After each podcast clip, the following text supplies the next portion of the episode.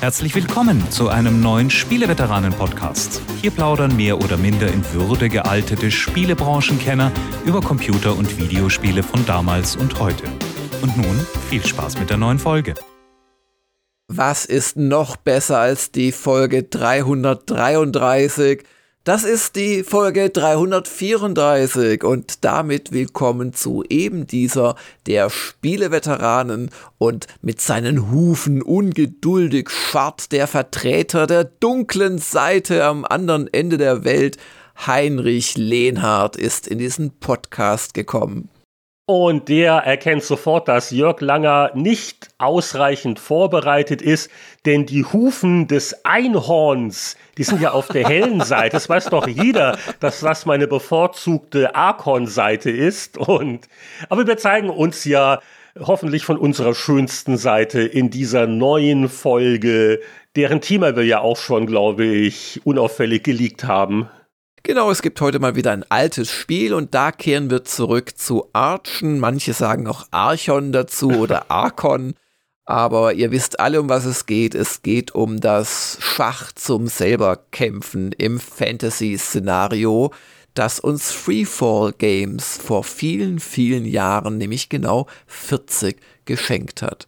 Ja, und es war ja auch höchste Zeit, dass wir mal wieder ein C64-Thema machen. Ich meine, Spieleveteran-Podcast, können wir nicht ständig über neumodische Sachen reden wie 90er Jahre Super Mario RPGs, nee. Super Nintendo, wie wir das letztes Mal gemacht haben. Dieses vielfarbige, 16-bittige Zeug, ne. Genau. Also wir müssen nicht jedem neuen Trend hinterherlaufen, nee, nee. Also heute geht's richtig zurück in die 80er, an die wir noch relativ lebhafte Erinnerungen haben und nicht nur wir, denn wir freuen uns dann später in der Sendung auf den heutigen Gastveteran Stefan Freundorfer.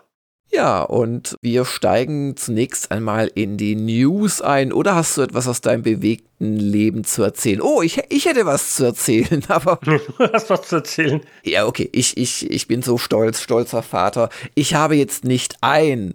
Stolzer nicht Vater? Herzlichen Glückwunsch! Ist es ein Junge oder ein Mädchen? Ich wusste ja gar nichts davon. In deinem Alter, Respekt, Respekt. Es sind immer noch zwei Mädchen, aber wenn du mich mal entgegen deiner Natur ausreden lassen würdest, dann wüsstest du, dass ich von rede, dass ich jetzt zwei Töchter mittlerweile mit Führerschein im selben Haus habe. so. Zwar ist auch bei der kleineren Tochter der Führerschein schon einige Wochen alt, aber die große ist jetzt von einem Auslandsjahr zurückgekehrt gestern. Und jetzt haben wir zwei junge Damen, die sich um die Autos der Familie streiten. Nicht nur eine. Ist das nicht fantastisch? Ich hoffe nur, das war kein Ausland mit Linksverkehr. Das könnte die entsprechende Tochter jetzt doch sehr verwirren. Also, die Tochter durfte gleich vom Flughafen nach Hause fahren und meinte, ach, ist das langweilig hier. Hier, hier wird das Rechtsfahrgebot und ist eingehalten und keiner überholt rechts. Was ist denn hier los? Ach, darauf bezog sich der stolze Vater. Also die Anzahl der Kinder ist gleich geblieben, aber die Kinder haben neun Level sozusagen erreicht. Die haben neue Levels freigeschaltet, neue Fähigkeiten. Das ist ein eigener Skilltree eigentlich. Ja, und, und das Lustige ist, ich, ich erzähle ja nur die Wahrheit. Also gestern kam sie an und heute hing auf einmal ein Zettel in der Küche. Und dazu gab es einen WhatsApp-Post mit den Worten, ab heute machen wir ein paar Sachen anders in der Küche und zwar, wer sein Geschirr in die Küche stellt, der räumt es gleich ein in die Spülmaschine. Dazu muss man wissen, dass die Tochter jetzt ein Jahr lang in einer WG gelebt hat und Oh Mist. Ja. Jetzt kommen all die guten Regeln.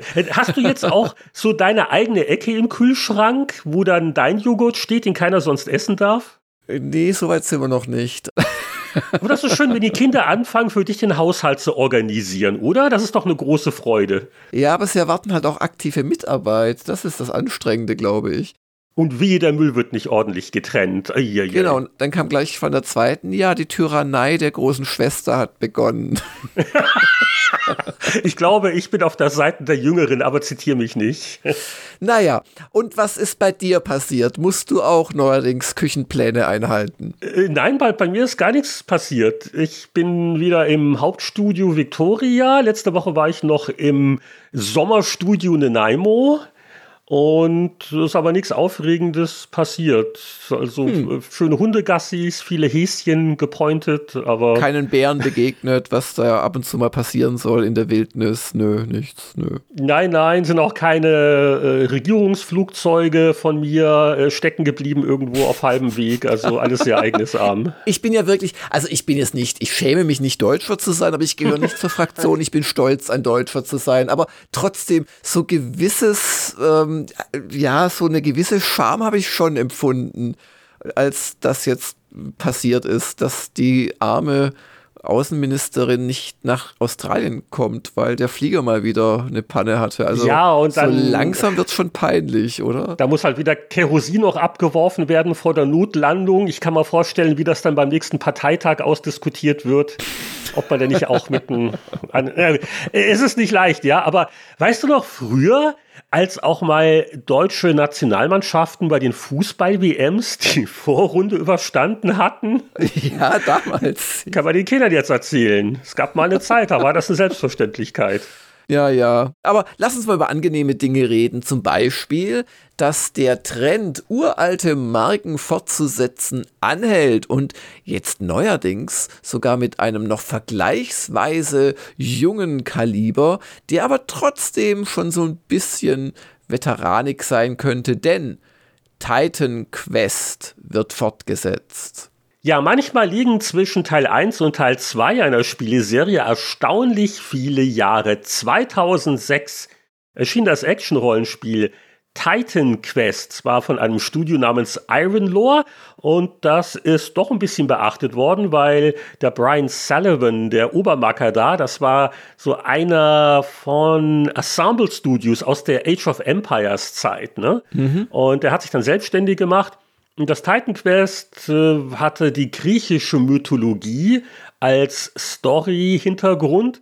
Halt, halt, halt, stopp, das gilt nicht ganz. Das ist der erste Akt. Der Witz von Titan Quest war, dass du nach äh, Griechenland gingst, nach Ägypten und dann noch so ins, ins grobe Morgenland, so irgendwie in den Orient. Du, du hast das weitergespielt als ich offensichtlich. ja, ja, das war ja ein, ein gar nicht so schlechter Diablo-Klon letzten Endes und wurde dann auch, äh, nachdem nämlich Iron Law, glaube ich, irgendwann pleite gegangen ist, gab es dann auch noch späte Fort, ne, nicht Fortsetzungen, sondern Remasters oder Konvertierungen durch Black Forest Games. Die haben das nämlich dann noch für iOS und Android gebracht und und auch für die Konsolen. Ja, es gab mal die Version Titan Quest HD und das, was im Busch ist, das ahnte man vielleicht schon 2021, denn da war die Marke bereits bei THQ Nordic und es gab eine Wiederveröffentlichung, die Legendary Edition, wo dann auch neuer DLC mit dabei war.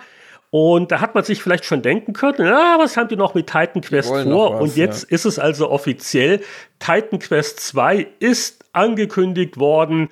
Der erste Trailer ist wunderbar aussagelos, weil da haben sie halt mal schön was gerendert. Also das äh, alte Griechenland, die Mythologie scheint uns wieder zu beschäftigen, aber Gameplay ist da nicht zu sehen und auch einen genauen Termin habe ich noch nicht wahrgenommen. Aber interessant ist vielleicht, wer jetzt das Entwicklungsstudio ist, denn sollte man meinen, ach, ist das vielleicht äh, Griechenland jetzt da jemand damit beauftragt worden? Nicht ganz. Es ist Made in Bayern.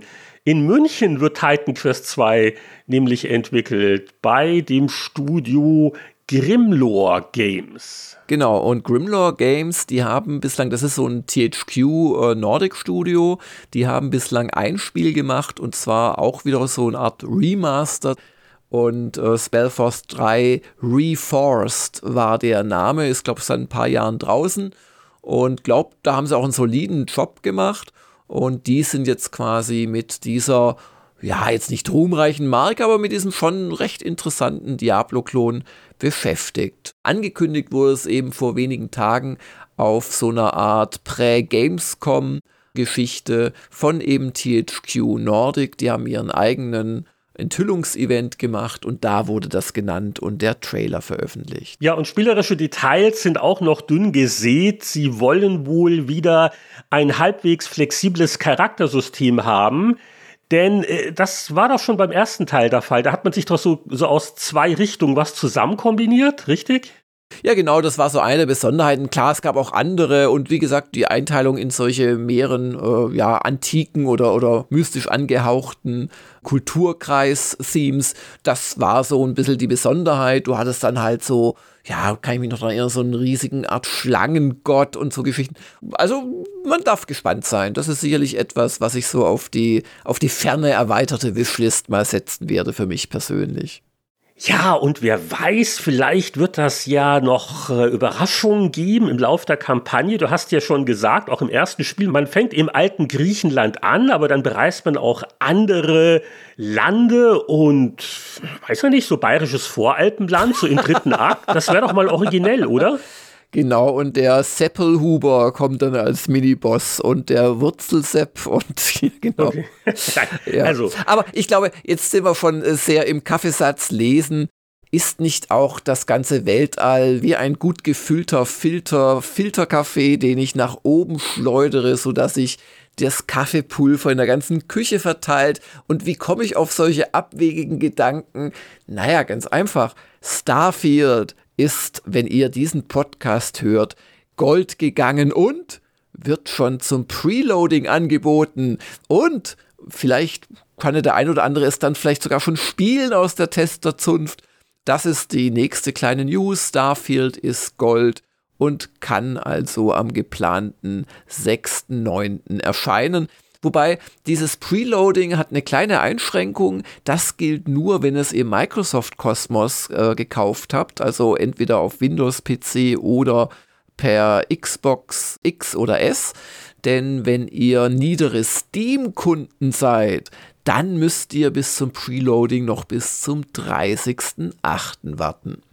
Ja, die meisten werden es ja wahrscheinlich über Game Pass wahrnehmen. Ja, ja, genau und ist jetzt nicht die größte Meldung des Jahres vielleicht, aber äh, wir haben uns ja bis zuletzt noch so leichte Sorgen gemacht, weil wie oft ist Starfield schon verschoben worden. Ja? Also, ja. weißt du noch, damals 11.11. .11. und hahaha und ups. Ja, und es war ja im Trailer drin. Das war zwar nicht der Enthüllungstrailer, ja. den habe ich damals noch live, glaube ich, 2000 18 oder 19 auf einer E3 gesehen, aber auf dem ersten richtigen Trailer, wo man ein bisschen was so vom Spiel oder zumindest einer Render-Grafik sehen konnte, da war ja wirklich das, das Datum eingeblendet und du kannst sicher sein, da wurde vom Management 30 Mal nachgefragt, wirklich, seid ihr sicher, dass wir das schaffen? Da kann nichts dazwischen kommen. Ja, ja, ja, ja, da ist gut Sicherheit eingebaut. Und dann haben sie es fast ein Jahr nach hinten verschieben müssen. Aber jetzt also, scheint es soweit zu sein und ich freue mich da sehr drauf. Wir haben ja sogar schon die Astronautennahrung hier live getestet, die zugehörige. ich glaube, das sollten wir jetzt nicht allzu sehr nochmal in Erinnerung rufen. nicht, dass noch schlecht wird während der Aufnahme. Und ja, also gerade bei Bethesda Spielen weiß man das nie so genau, aber das scheint jetzt relativ sicher zu sein. Und ich finde das auch süß, wie immer noch dieser Begriff Gun Gold ja auch vermeldet ja, ja. wird die Goldmaster. Was ja nichts mehr heißt im Prinzip, ja, ja. Keine Ahnung, wie bei das überhaupt noch zutrifft, aber ja, es ist äh, Anführungszeichen fertig. Abgegeben von Seiten des Studios und wir zählen die Tage und die Sternenächte, bis es rauskommt. Genau. Und auch ein äh, bisschen so mit Sternen könnte ja zu tun haben, das nächste Spiel, zu dem wir eine kurze News haben. Und das ist im Prinzip das Anathema zur lange verschobenen Starfield-Veröffentlichung. Denn Assassin's Creed Mirage erscheint eine volle Woche früher als geplant. Dass ich das noch erleben kann, dass jemand etwas früher fertigstellt als gedacht. Also Wahnsinn, oder? Ja, das ist schon interessant. Vor allen Dingen, wir hatten ja gerade den Fall mit Baldur's G3, wo sie relativ kurzfristig auch, ich glaube sogar fast einen ganzen Monat früher ja. gekommen sind. Ja. Und das hatte den handfesten Grund, dass man eben Starfield aus dem Weg gehen wollte. Und jetzt fragt man sich natürlich, wen will denn Assassin's Creed Mirage aus dem Weg gehen. Also der Oktober ist allgemein ziemlich voll. Das wird ein voller Monat, ja. Und sie bewegen sich jetzt genau eine Woche von 12 auf den 5. Oktober. Und was mutmaßen wir denn? Wem wollen Sie aus dem Weg gehen? Wir haben ja ein bisschen schon orakelt so im Vorgespräch und äh, ja, man weiß es nicht, aber es könnte sein, dass das neue Spider-Man-Spiel der Grund ist. Das erscheint nämlich hm. am 20. Oktober und dass man jetzt eine Woche vorgeht von dem ehemals 12., das wären acht Tage gewesen, also zu äh, Marvel Spider-Man 2 und jetzt ist man noch mal eine Woche früher. Das könnte man annehmen, dass das dann genügend Abstand ist. Aber bisschen mehr Puffer. Wer weiß es. Vielleicht hat auch einer der Programmierer Geburtstag am 12. und will sich den nicht versauen, dass er dann irgendwie gleich am ersten Patch arbeiten muss. Oder alle hatten Angst vor Lords of the Fallen, 13. Oktober. Dem wollte man aus dem Weg gehen. Das kommt ja auch noch. Ja, auch das ist eine Möglichkeit, aber ich glaube es nicht. Ellenweg 2, kommt das auch schon? 17. Oktober? Ja, das kommt auch demnächst, ja. Das ist ja oh, schon ziemlich geballt. Ja, ja. Und ja, und am, am 20. Jahr, also auf PlayStation, dürfte Spider-Man 2 eine größere Nummer sein. Dass an dem Tag auch Super Mario Bros. Wonder erscheint, dürfte Assassin's ja, Creed wenig berühren. Nicht so stören. Weil Mirage kommt ja nicht auf der Switch raus, so viel ich weiß, oder? Ja, ja.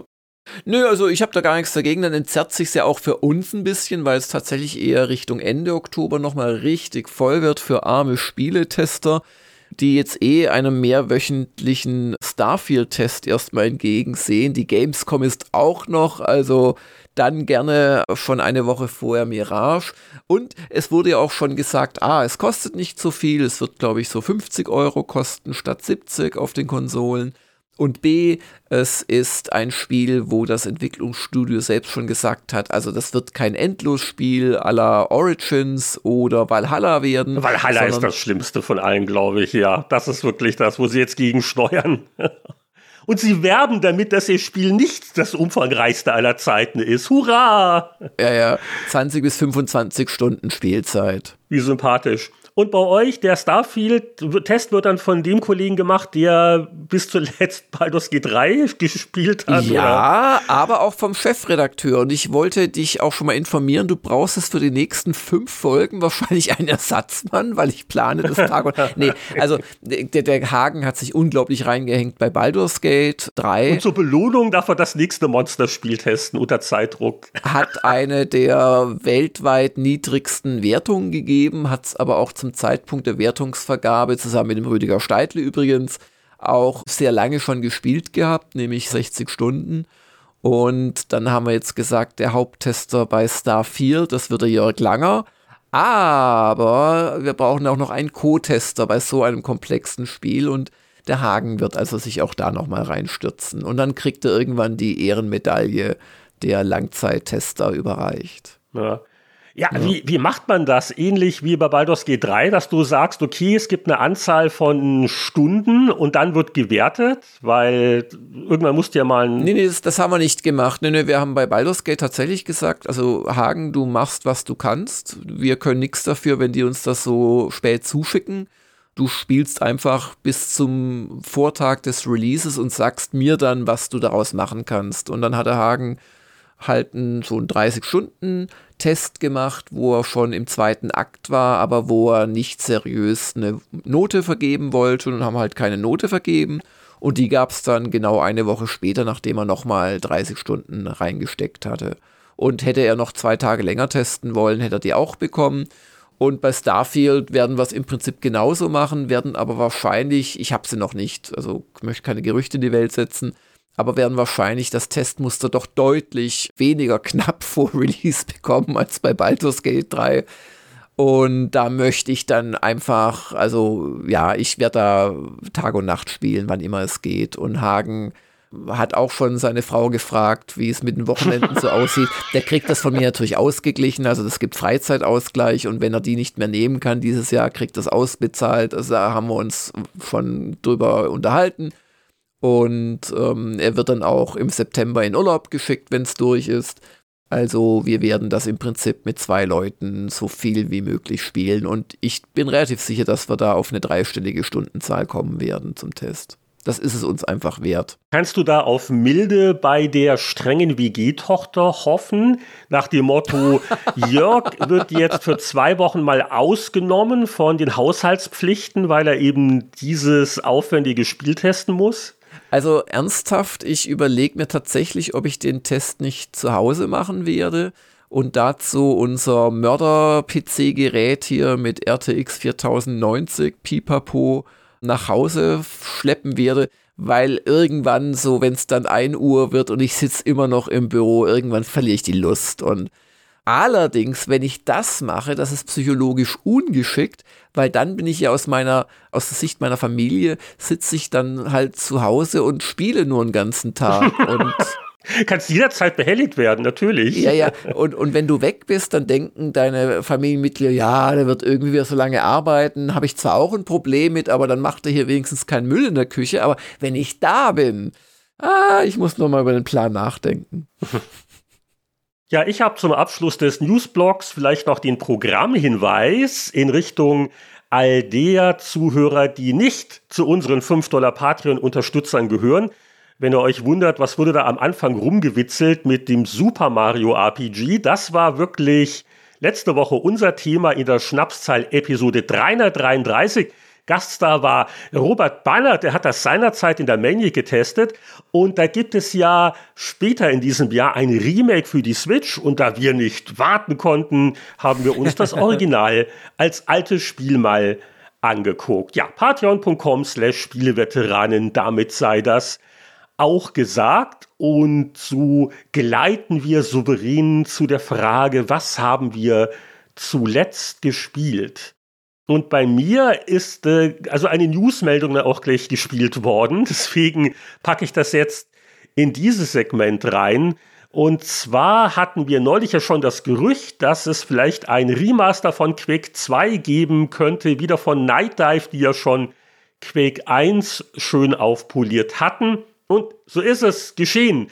Es ist auch bereits draußen, deswegen kann ich auch schon drüber berichten. Und es ist ganz, ganz toll geworden. Also Quake 2 kam ja raus 1997. Die Engine, die Technologie war ja auch unglaublich wichtig für die ganze Branche. Da hatten alle drauf gewartet. Das war das erste It-Spiel, wo von Anfang an dann auch diese neuen 3D-Beschleunigerkarten unterstützt worden sind.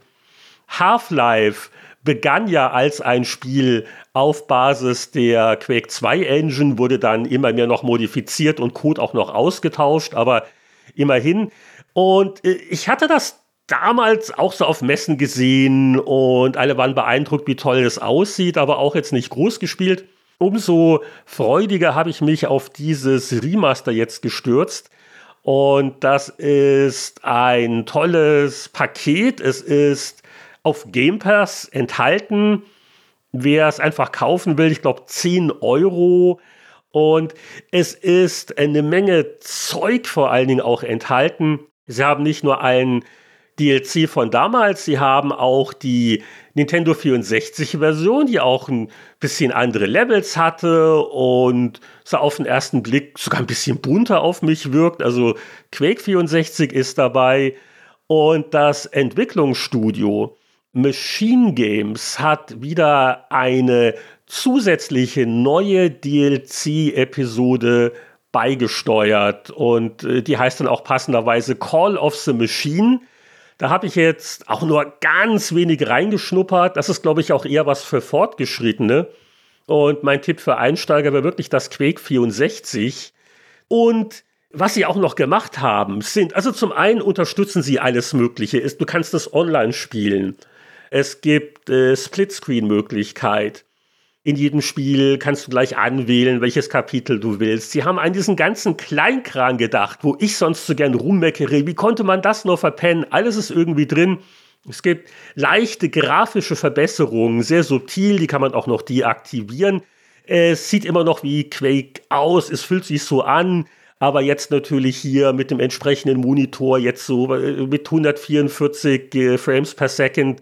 Es spielt sich einfach ganz toll. Und sie haben auch gedacht an Komfort-Features wie den Kompass, der ist neu. Denn bei Quake 2 waren die Levels ja schon größer. Relativ groß und verwinkelt, ja, ja. Als im ersten Teil. Ja, und vor allem so, so fies dreidimensional. Genau, also sie haben das natürlich stark ausgenutzt. Alles ein bisschen größer. Und früher bei Doom gab es ja immer eine Karte, aber die gab es bei Quake nicht. Und das wäre mir wahrscheinlich negativ aufgefallen, jetzt wieder beim Spielen. Wo muss ich eigentlich hin? Aber nee, es ist den Entwicklern aufgefallen. Und deswegen haben sie den Kompass integriert. Und den rufst du auf in dem Menü, wo die anderen Hilfsmittel sind oder äh, ne, also Quad Damage und solche Sachen. Es gibt ja einige Extras und Gegenstände, die man aktivieren muss. Und da ist eben auch dieser Kompass und was der macht, das für einige Sekunden zeigt dir in der Spielwelt, also wirklich so grüne Pfeilchen an. Da lang gehst du jetzt. Und ich fand das wirklich hilfreich, weil teilweise, oh, und wo ist, den Schalter muss ich erst drücken und dann, welche Tür geht jetzt auf oder ist das überhaupt eine Tür? Weil das Original Quake 2 ist ja schon gerne mal ein bisschen braun in braun. Und, oh ja, äh, sie haben sogar an ein bisschen Extras gedacht, zur Hintergrundinformation. Gibt so ein Menü, da kannst du ein bisschen nachlesen, so Waffen und andere Details zur Entwicklung, was war mal geplant, was hat sich geändert, bis hin zu, Sie haben also sogar nachgebaut äh, zwei Messeversionen, die dann mal auf der E3 und der ECTS waren. Also großes Lob, das Quake 2 Remaster, das hat mich die letzten Tage angenehm beschäftigt. Mich hat angenehm beschäftigt ein Spiel, das ähnlich wie Quake 2 das Äußerste fordert von dir, wenn du bestehen willst, aber aus einem ganz anderen Genre stammt und auch wirklich brandneu ist. Ich teste nämlich gerade Blasphemous 2, also blasphemisch Teil 2 ins Deutsche übersetzt. Blasphemous 1 war ein ziemlicher Erfolg auf der Switch, gibt es auch äh, auf Steam. Und zwar handelt es sich dabei oder handelte es sich dabei um ein Metroidvania, das allerdings so ein paar Sachen aus Dark Souls übernommen hat. Jetzt ist ja auch Metroidvania kein Begriff, der sich in erster Linie an Einsteiger richtet. Also sowohl die Castlevanias als auch die Metroid Primes und äh, ja, auch die Remakes sind eigentlich schwere Spiele. Ich erinnere mich noch mit Schrecken an das neueste Metroid, äh, nämlich Dread zurück, wo ich echt gescheitert bin, sehr häufig. Aber aus Dark Souls hat äh, Blasphemous übernommen, dass man beim Sterben äh, bestraft wird, noch über den Bildschirmtod hinaus. Du landest dann wie bei Dark Souls und vergleichbaren Spielen wieder an einem Altar und du kriegst die, im ersten Teil war es die Hitpoint-Leiste, jetzt im zweiten Teil wird er fieserweise die, ja, sagen wir mal, Mana-Leiste dazu gekürzt. Also dein Maximum an Mana, das du für Spezialangriffe brauchst, eigentlich sind es, glaube ich, die Tränen ist die Währung, mhm. wird dir immer kleiner gemacht und dadurch kannst du dann halt gerade in Bossfights, wo du ja am häufigsten stirbst, schlechter kämpfen gegen den Boss. Ah, das ist eine fantastische Idee. Aber interessanterweise ist das motivierend und jetzt auch wieder im zweiten Teil. Die andere Besonderheit von Blasphemous, also außer Metroidvania mit äh, ja, Dark Souls ein bisschen zu kreuzen, wobei Metroidvania überwiegt, das muss ich ganz klar sagen, ist der wunder, wunderschöne Pixelstil. Es ist eine ganz grandiose Grafik, die so in die Dark Fantasy-Ecke geht, aber auch viel mit so christlichen Symbolen spielt. Und ähm, das ist auch so ein bisschen das Szenario, es ist so, es kommt aus Spanien übrigens, das Spiel von einem Studio namens The Game Kitchen. Und wer das vielleicht schon ahnt oder weiß, also in Spanien hat der katholische Glaube noch ein bisschen einen anderen Stellenwert als bei uns. Und das ganze Spiel ist so von einer Art Fantasy- Katholizismus durchströmt. Also alles ist so in Richtung Sünde und mhm. Vergebung und Kasteiung gedreht. Hat sich der Papst schon dazu geäußert? Der Papst hat sich zum Glück noch nicht geäußert. Der redet jetzt auch über die Gefahren der KI. Da kann er auch über sowas mal schreiben. Der exkommuniziert dann vielleicht einen der Bossgegner, keine Ahnung. Und apropos Bossgegner, das sind auch ziemlich fiese und irre äh, Typen, die auch gerne sich selbst knechten oder mit Kreuzen oder Dornen ausgestattet sind. Das große Übel, das du bekämpfst, ist das Mirakel, das Wunder, das eben kein göttliches Wunder ist, sondern ein, ein böses, ein teuflisches Wunder, dass es auch im zweiten Teil wieder eine ganze Stadt unterjocht hat, eine ganze Welt sich untertan gemacht hat. Also, ich, ich mag das unglaublich. Das Einzige ist, im zweiten Teil haben sie jetzt mehr Zwischensequenzen drin und auch überhaupt ein bisschen mehr Story, mehr Charaktere, mit denen du reden kannst. Und die Cutscenes sind jetzt in so einem Zeichentrick-Look so ein bisschen gehalten. Das passt nicht ganz, finde ich, zur wunderschönen Pixelgrafik. Aber mein Gott, also verschlechtert jetzt das Spiel natürlich auch nicht. Es gibt wieder eine unglaubliche Menge von Dingen, an denen du rum optimieren kannst. Also du hast verschiedene Waffen, die kannst du auch gleichzeitig führen. Du schaltest dann auch mitten im Kampf zwischen ihnen um und so Geschichten.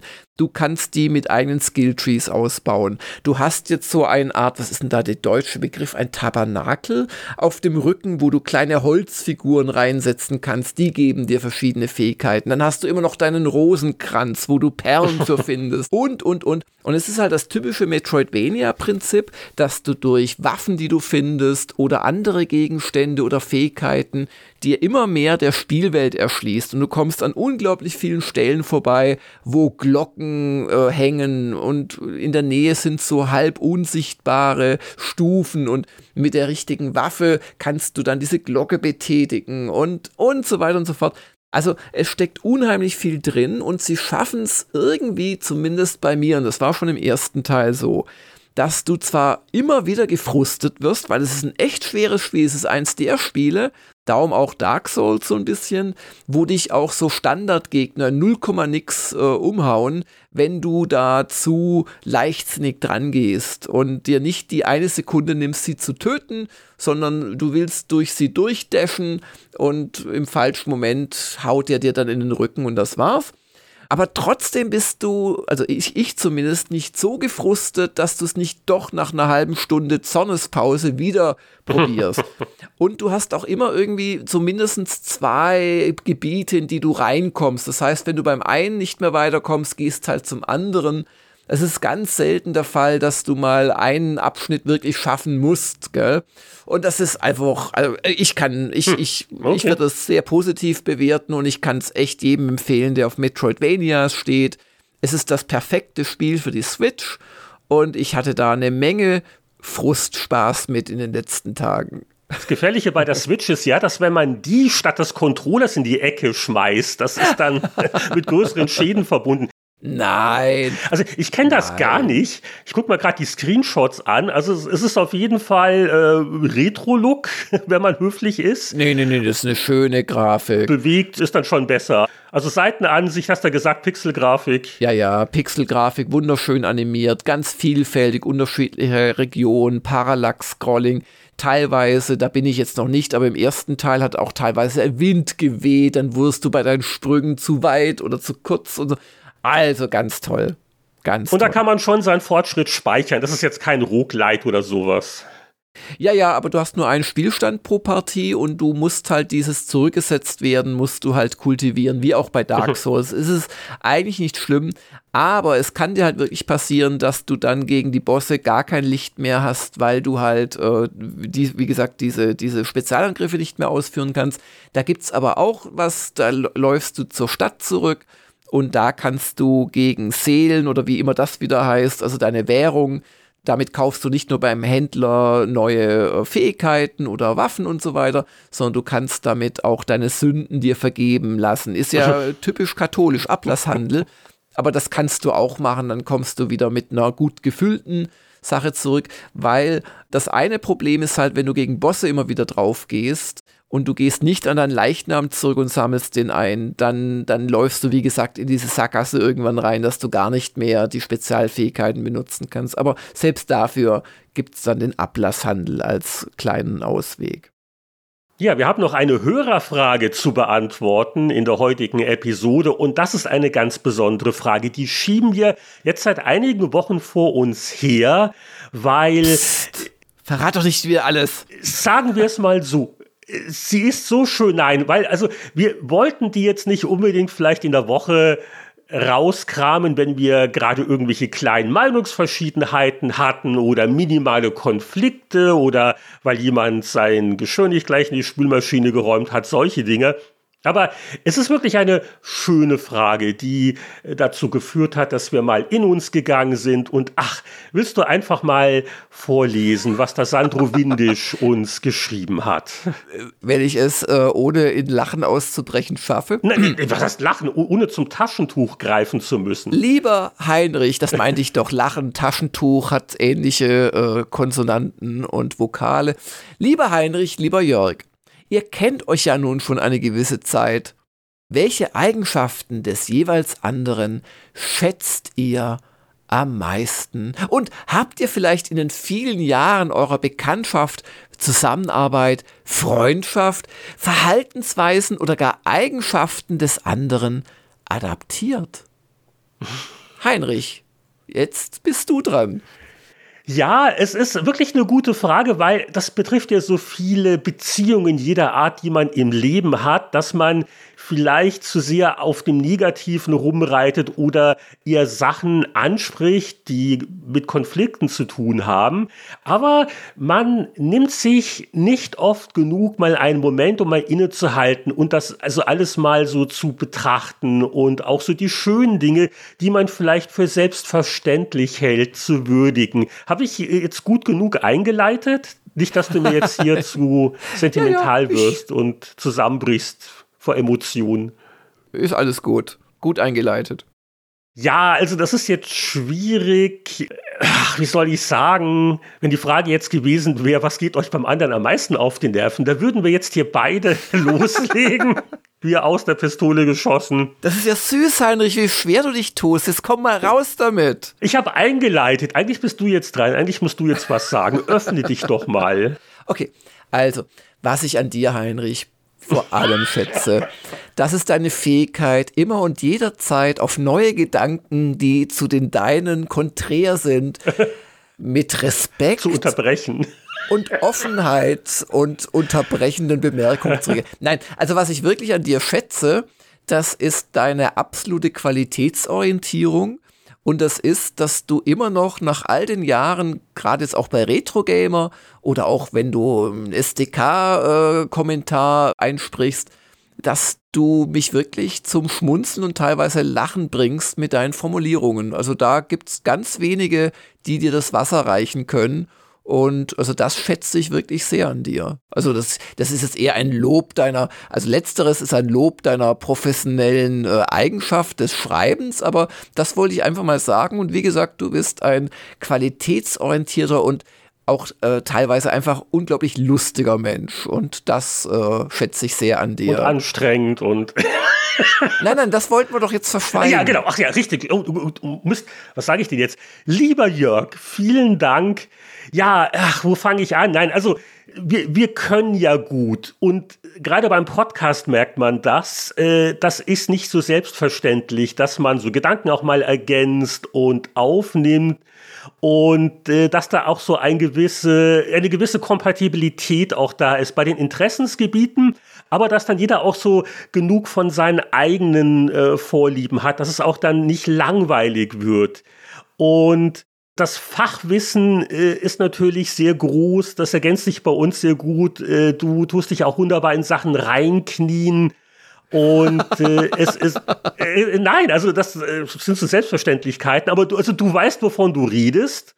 Ne? Muss ja auch mal gewürdigt werden das Interessante finde ich ist, dass äh, es kann für uns anstrengend werden, weil wir uns in mancherlei Hinsicht auch recht ähnlich sind. Ich habe das Gefühl, dass wir beide relativ willensstark sind und wir haben beide Vorstellungen, wie etwas laufen sollte oder sein sollte. Jetzt bräuchten wir gerade die äh, Cutter-Cam, die den Hagen zeigt, wie er unterm Tisch liegt, weil ja. Man, man, kann ja schon mal verraten, also ab und zu fetzen wir uns schon aber auch ein bisschen, aber das wird dann, wenn es zu dolle wird, wird es dann so gnädig weggeschnitten und dann. Oh, da wird so einiges weggeschnitten, ja.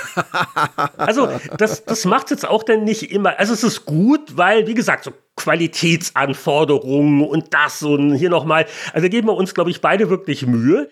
Ja, und wir sind auch beide nicht mehr die Jüngsten und da, da kann man sich auch schon mal auf die Nerven gehen. Aber da wir das ja voneinander wissen und spätestens jetzt, wo wir das mal aussprechen, äh, geht es dann doch auch wieder ganz gut. Aber es ist ja wie in, in jeder Beziehung, auch hier wieder, äh, es gibt immer wieder mal was und dann knallt man mal die Tür zu, aber äh, gut, dann atmet man tief durch. Also ich glaube, die Psychotherapeuten unter unseren Zuhörerinnen und Zuhörern, und die gibt's garantiert, die haben jetzt ihre Notizen, also ihre erste Aufnahme des Zustands des Paares haben sie jetzt sich notiert. Und ich weiß ja nicht, was der Sandro beruflich macht, aber er hat uns schon hier gut aus der Reserve gelockt.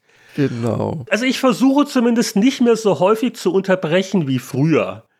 Ich war ganz früher noch viel schlimmer, die so, so, so Buffcast-Anfangsphase, da war ich ja ganz schrecklich. Also, äh, es ist noch nicht perfekt, aber man, man versucht sich so ein bisschen ähm, den Riemen zu reißen und äh, Verhaltensweisen. Ich glaube, ab und zu beeinflussen wir uns negativ mit so Füllfloskeln. Hattest du hm. immer schon das Anyway oder hatte ich da mal angefangen? Oder ich habe von dir, glaube ich, das, das, das Also mal übernommen. Also, Schrecklich. Nee, anyway ist mein eigenes. Da bin ich stolz drauf. Du hast dein eigenes, okay. Ich dachte immer, ich war der Erste mit Anyway gewesen, aber siehst du mal. Also, da muss man ein bisschen aufpassen, dass wir uns dann nicht zu sehr negativ verstärken. Schlechter Einfluss und so. Ja, genau. Ja, ich muss auch sagen, die sprachlichen Mannerismen nehmen im fortgeschrittenen Levelzustand auch eher zu als ab. Da gibt es von mir ganz grausame Sachen, aber auch die kriegt ihr nicht zu hören, liebe Hörer, weil je nachdem, wer es schneidet, das Allermeiste da auch immer rausbügelt, weil niemand will minutenlange Äs und äh, Stottergeräusche von mir hören und genau. Und jetzt keine Sorgen machen. Das ja, klang jetzt vielleicht genau. so, als würden wir uns die halbe Sendung streiten und nur der Schnitt haut das raus. Nein, nein, also das kommt doch ja, relativ nein. selten vor. Ab und zu ist mal was oder mit, mit einem Übergang oder da zu lang oder das nochmal. Aber das ist Kleinkram und im Großen und Ganzen läuft es eigentlich recht harmonisch ab. Genau. Und ich versuche weiterhin nur deine besten Eigenschaften zu adaptieren. Insoweit, Sandro, vielen Dank für diese Einleitung eines Prozesses. Jetzt haben wir es mal ausgesprochen. Ich fühle mich gleich viel besser. Der uns sicherlich noch lange begleiten wird, gerne auch mit therapeutisch professioneller Hilfe. Aber wir halten seit schon ein paar Jährchen miteinander aus, der Heinrich und ich. Ja, wir freuen uns immer auf solche originellen Fragen. Ein paar haben wir noch, die werden in den nächsten Folgen noch abgearbeitet. Aber wenn euch aktuell irgendwas berührt, auf spieleveteranen.de und natürlich auf unserer Patreon-Seite könnt ihr ja auch mal als Kommentar zur aktuellen Folge was posten. So, wir wollen aber nicht vergessen, dass wir noch einen Gast erwarten, lieber Heinrich, und darum rufe ich hinaus auf die andere Seite des Schachbretts. Stell dich zum Kampf oder zumindest diesem Podcast. Hallo, Stefan Freundorfer von der hellen Seite, hoffe ich doch mal. Oh, das ist aber sehr nett. Die hätte ich nämlich gerade für mich reserviert hier in diesem Gespräch. Ja, hier ist Stefan von der hellen Seite. Ich grüße euch. Grüße gehen nach dunkel raus. Das ist aber nicht unumstritten, weil einige schwören ja auf die dunkle Seite wegen dem Shapeshifter und ja, anderen. Ja, ja. Die dunkle Seite ist besser.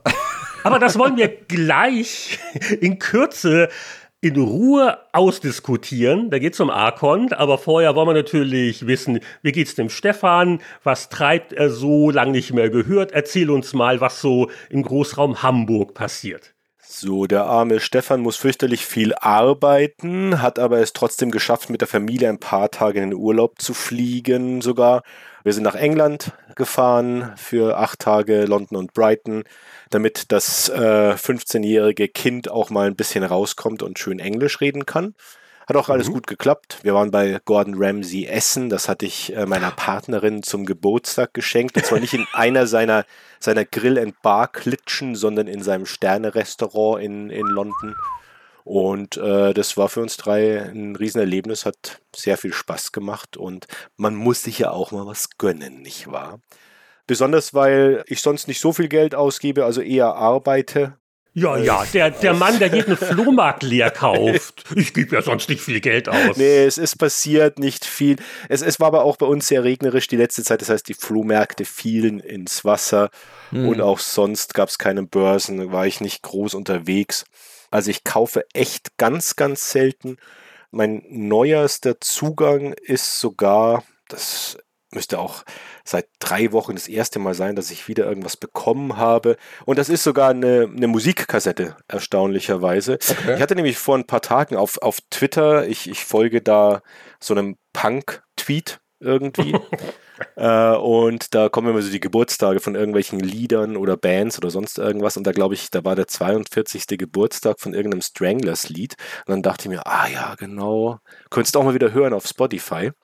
Dann schalte ich da rum bei Spotify und dann sehe ich, dass die ja auch so die Biografien der Bands haben und so. Und da ich die Stranglers ein paar Mal live gesehen habe und die ja teilweise die Mitglieder schon gestorben sind oder 80 Jahre alt sind und die dann auf der Bühne nicht ganz so alt aussehen, hatte ich mich schon immer gefragt, wie da eigentlich die aktuelle Zusammensetzung ist. Und dann habe ich ein bisschen reingelesen und mhm. dann just fand ich dort drin auch die Info, dass auf der Platte Oral Sculpture, die ich mir damals auch gekauft habe, 84 glaube ich. Ja, ich auch übrigens. Grüße an das Jahr 84.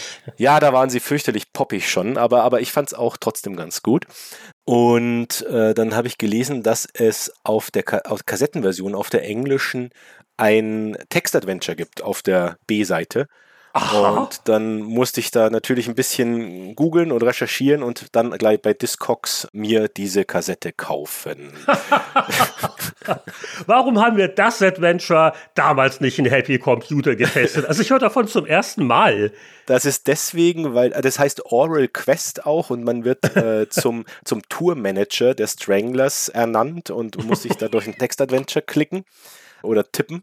Und das ist gemacht mit The Quill. Daran erinnert sich vielleicht der eine oder andere von euch beiden noch. Oh ja, ja, ja, ja, ja. Adventure-Generator. Genau, mhm. das war so, ein, so eine Adventure-Programmiersprache, sogar super erfolgreich. Ich habe nachgelesen, dass, glaube ich, 450 kommerzielle ZX Spectrum-Produkte damit entstanden sind mit The Quill. Ja, glaube ich sofort, weil das gab ja echt so eine Einheitsflut von Text-Adventures, wobei Quill konnte ja auch, glaube ich, Bitmap-Grafiken einbinden. Äh, The Quill selber nicht. Es kam dann noch The Illustrator für The Quill raus irgendwie. Ah, ja, ja, genau, ja, ja, richtig. Und dann ja. konntest du da die Grafiken noch ranflanschen irgendwie. Genau. Und diese Version auf der Oral Sculpture, ich meine, die ist nur in UK, glaube ich, und in Spanien, glaube ich, gibt es noch eine Version rausgekommen. Spektrum Hochburgen Europas. Ganz genau. äh, es ist, äh, wie du schon sagst, es ist die Spektrum-Version und es gab, glaube ich, keine C64-Version. Zumindest wurde die nicht auf Kassette vertrieben. Wow, das ist ja mal ein Kuriosum. Wollen wir das noch spontan als Thema heute machen, statt diesem langweiligen Arkon? Nein. Äh, äh, hast du es mal angespielt oder ist das Band so fragil inzwischen, dass man sich gar nicht traut, das anzufassen? Ich habe erstmal es beiseite gelegt. Ich komme eh nicht zu viel momentan. Äh, erstmal war es gut, es zu haben und ich habe mir auf, auf YouTube äh, ein bisschen ein Video angeguckt. Also ich habe selbst ich alter Mensch fange an, mir Dinge über Let's Play reinzuziehen, wenn ich nicht die Zeit finde, irgendwie sie selber zu zocken. Also wir fragen ja gerne unsere Gäste, was sie zuletzt gespielt haben. Das sind häufig bekannte Titel. Manchmal ist es ein bisschen was ungewöhnlich oder älteres. Aber ich glaube, du äh, wirst dieses Jahr wohl den Pokal gewinnen für die exotischste Nennung. Weil, also wie war das? Oral Quest, das Stranglers Text Adventure. Ganz genau, genau. Das ist, äh, ich, ich mochte das Album durchaus. Ja, es war sehr poppig, aber meine Güte, also ein Ohrwurm nach den anderen. Definitiv. Also hat mir damals gut gefallen gefallen. Ja, auf jeden und Fall. Und äh, ich hatte die, die Stranglers, äh, Jörg äh, kann ja mal kurz sich still beschäftigen, wenn wir ein bisschen noch herumkicken. Äh, ich hatte den Namen auch so 77 zum ersten Mal gehört. Das war aber eine von den Bands, die waren so vielleicht mal in den englischen Charts, man hat es mal gedruckt gesehen oder, was habe ich denn da gelesen damals? Bravo noch äh, wurden mal erwähnt, aber die wurden ja nicht im Radio gespielt und dann erst so im, im Lauf der Jahre und äh, habe dann vor allen Dingen ein paar Singles nachgeholt und halte immer noch Golden Brown, ich weiß, es ist äh, ein bisschen kitschig, für den schönsten Walzer vielleicht der Popgeschichte. Das ist es so. Ist, es ist, äh, Golden Brown ist, ist, ist ein All-Time-Classic. Ah. Dieser Spielnet-Sound ist dieses, dieses Solo. unfassbar gut. Ja, das Witzige, ich bin auch erst äh, vor kurzem draufgekommen, endlich mal, dass Golden Brown ja auch eine äh, ne, ne Drogenhymne ist. ja, gut. Weil das, weil das goldene Braun ist, ist ja das, das Heroin, von denen sie da singen. Die waren ja Liebe Kinder, gut, dass wir damals die Texte alle nicht kapiert hatten. ja, genau. Was wäre aus uns geworden? Wenn, wenn, du den Text jetzt genau anhörst hörst heute, dann, dann, dann checkst du es auch. Die waren zwischendurch auch schwer drogensüchtig mal alle, sind alle wieder davon losgekommen zum Glück. Okay. Also die, die überlebt haben. Eine Zeit. Nee, nee, die haben, also jetzt, jetzt langsam sterben sie dahin, weil sie halt einfach, äh, ich glaube, also der Keyboarder mit diesem wunderbaren Spinett-Sound, den hatte ich noch gesehen 2019 in Belgien und hatte mich dann 2020 auf deren Rückkehr auf dieses Festival, wo ich immer hingehe, gefreut. Dann kam Corona und dann ist auch der Keyboarder leider an Corona, an, an, an irgendwelchen Folgegeschichten dann verstorben. Sie ersetzen immer noch kräftig. Ich habe sie letztes Jahr, glaube ich, zum letzten Mal live gesehen in Hamburg. Jo, jetzt genügt's auch. Und jetzt habe ich die Kassette und jetzt, jetzt bin ich glücklich. Gut, und sonst habe ich wieder mal nicht viel gespielt. Ich glaube, das sage ich euch immer. Ich habe Rocket League für mich entdeckt, so ein bisschen, weil das eben für Free-to-Play auf, auf, auf PlayStation Plus oder irgendwie so rumlag und ich das ewig verpasst hatte und mal ein bisschen das zocken wollte. Da hänge ich jetzt so ein bisschen drin und warte jetzt auf, auf Starfield. Damit möchte ich auf jeden Fall in Bälde loslegen. Hm. Ah, du bist dann auch schon bereit, so wie wir früher gewartet haben, mit dem Finger über der Aufnahmetaste am Radiorekorder, wenn doch mal die Stranglers gespielt wurden, wartest du jetzt darauf, dass das Preloading beginnt? Das ist am Tag nach unserer Aufnahme soll es ja losgehen. Ja, genau. Aber, aber nur für Windows, PC und Xbox aber nicht für Steam. Jetzt dachte ich immer, Steam ist auch irgendwie Windows-PC, aber nein, es kommt halt darauf an, in welchem. Ja, ist der falsche Store. Genau, in welchem Store du gekauft hast. Aber du, du, du kannst dann gerne nachladen, aber nicht vorladen. ja, genau. Vorgeladen zu werden, hat ja auch mitunter Nachteile. ja. Sehr gut. Gut, jetzt haben wir aber genug von irgendwelchen Spektrum Quill Adventures gesprochen. Wir widmen uns jetzt einem Klassiker, obwohl es gab sogar auch eine Spektrum-Version davon, aber eigentlich kam er ja vom Atari 800. Gespielt haben die meisten mal auf dem C64. Unser altes Spiel Archon.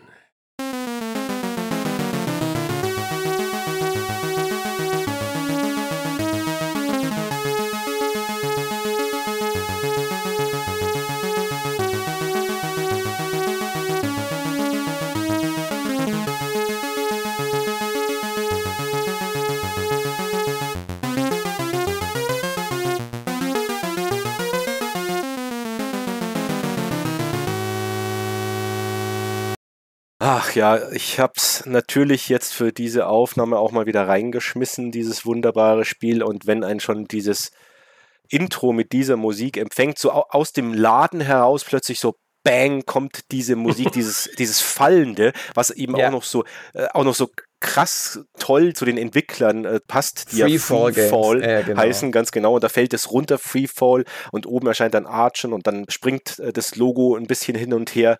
Großartig, packt einen sofort wieder. Ganz, ganz toll. Es ist ein wunderbares Intro und eine wunderbare Musik.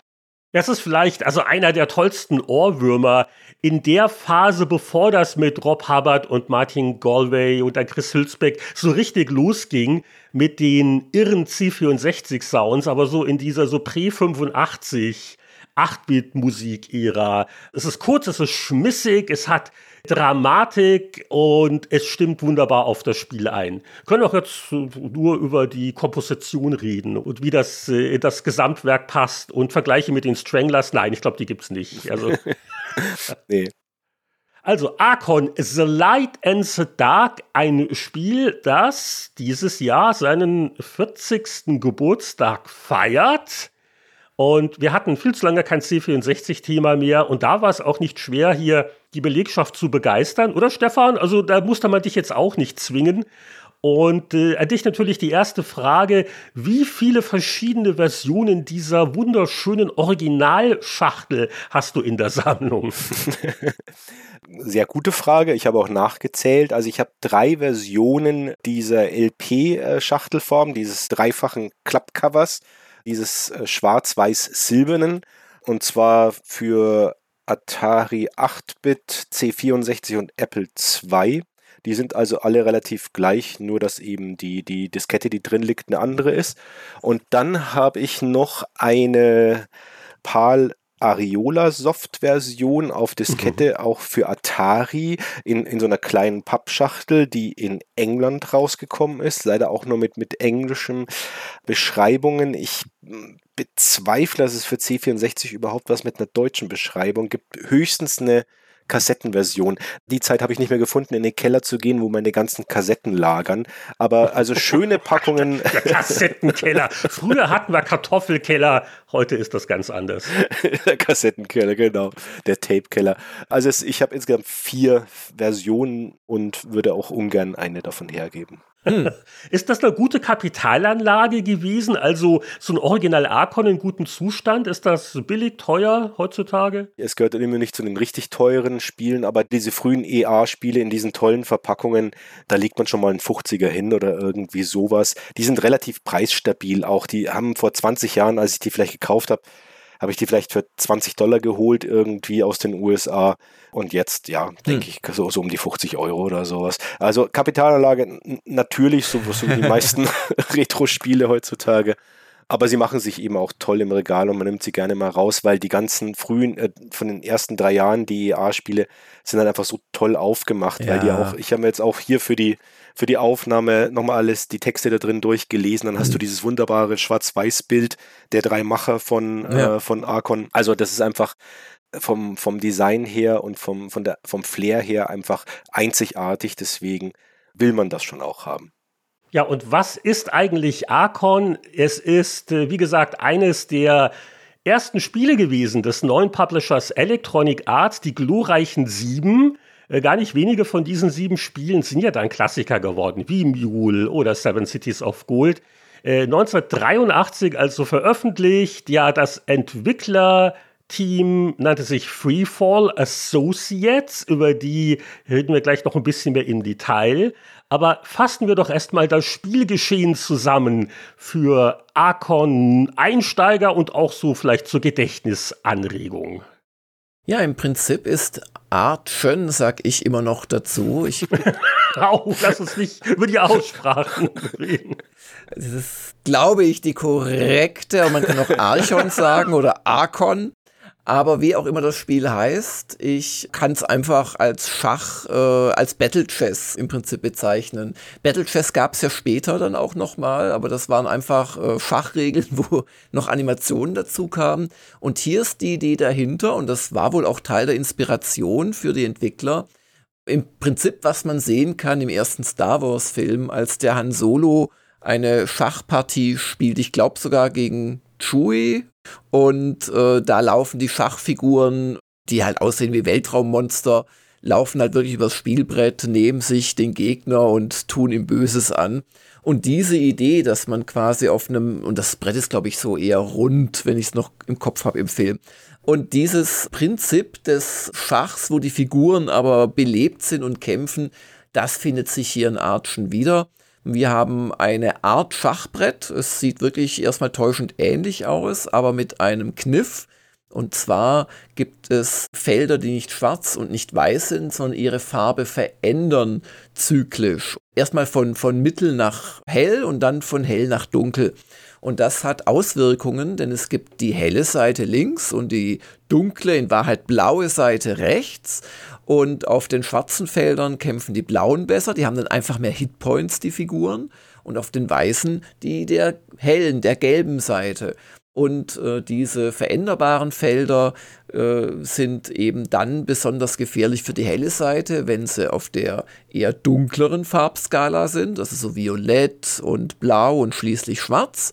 Und umgekehrt natürlich die veränderbaren Felder, die hell werden, sind dann für die dunklen gefährlicher. Und jetzt gibt es noch als letzten kleinen Kniff, dass es fünf Powerpunkte gibt auf dieser Karte. Zwei davon sind fest in der Hand des jeweiligen Zauberers oder Zaubererin, die Hauptfigur quasi, die Mischung aus König und Dame, die auch sehr schwer zu besiegen ist, aber vor allem die halt auf einem Power Node sitzen. Und dann gibt es drei, die sind genau in der horizontalen Mitte des äh, Schlachtfelds. Und genau diese drei verändern halt wie etliche andere Felder ihre Farbe. Und es ist das Ziel, entweder alles zu besiegen oder den Zauberer zu besiegen oder diese fünf Power Nodes zu besetzen.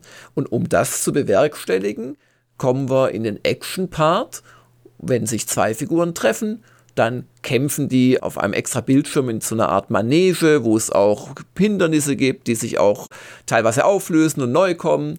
Und wie schon gesagt, die Hitpoints hängen von der äh, Feldfarbe ab. Und dann haben die halt ganz unterschiedliche Angriffstypen. Es gibt Nahkämpfer, es gibt Fernkämpfer, es gibt Fernkämpfer, die schießen langsam, aber mächtig oder werfen langsam, aber mächtig. Und dann gibt es Fernkämpfer, die schießen blitzschnell und mächtig. Und dann ist es halt wirklich ein Joystick-Skill-Kampf.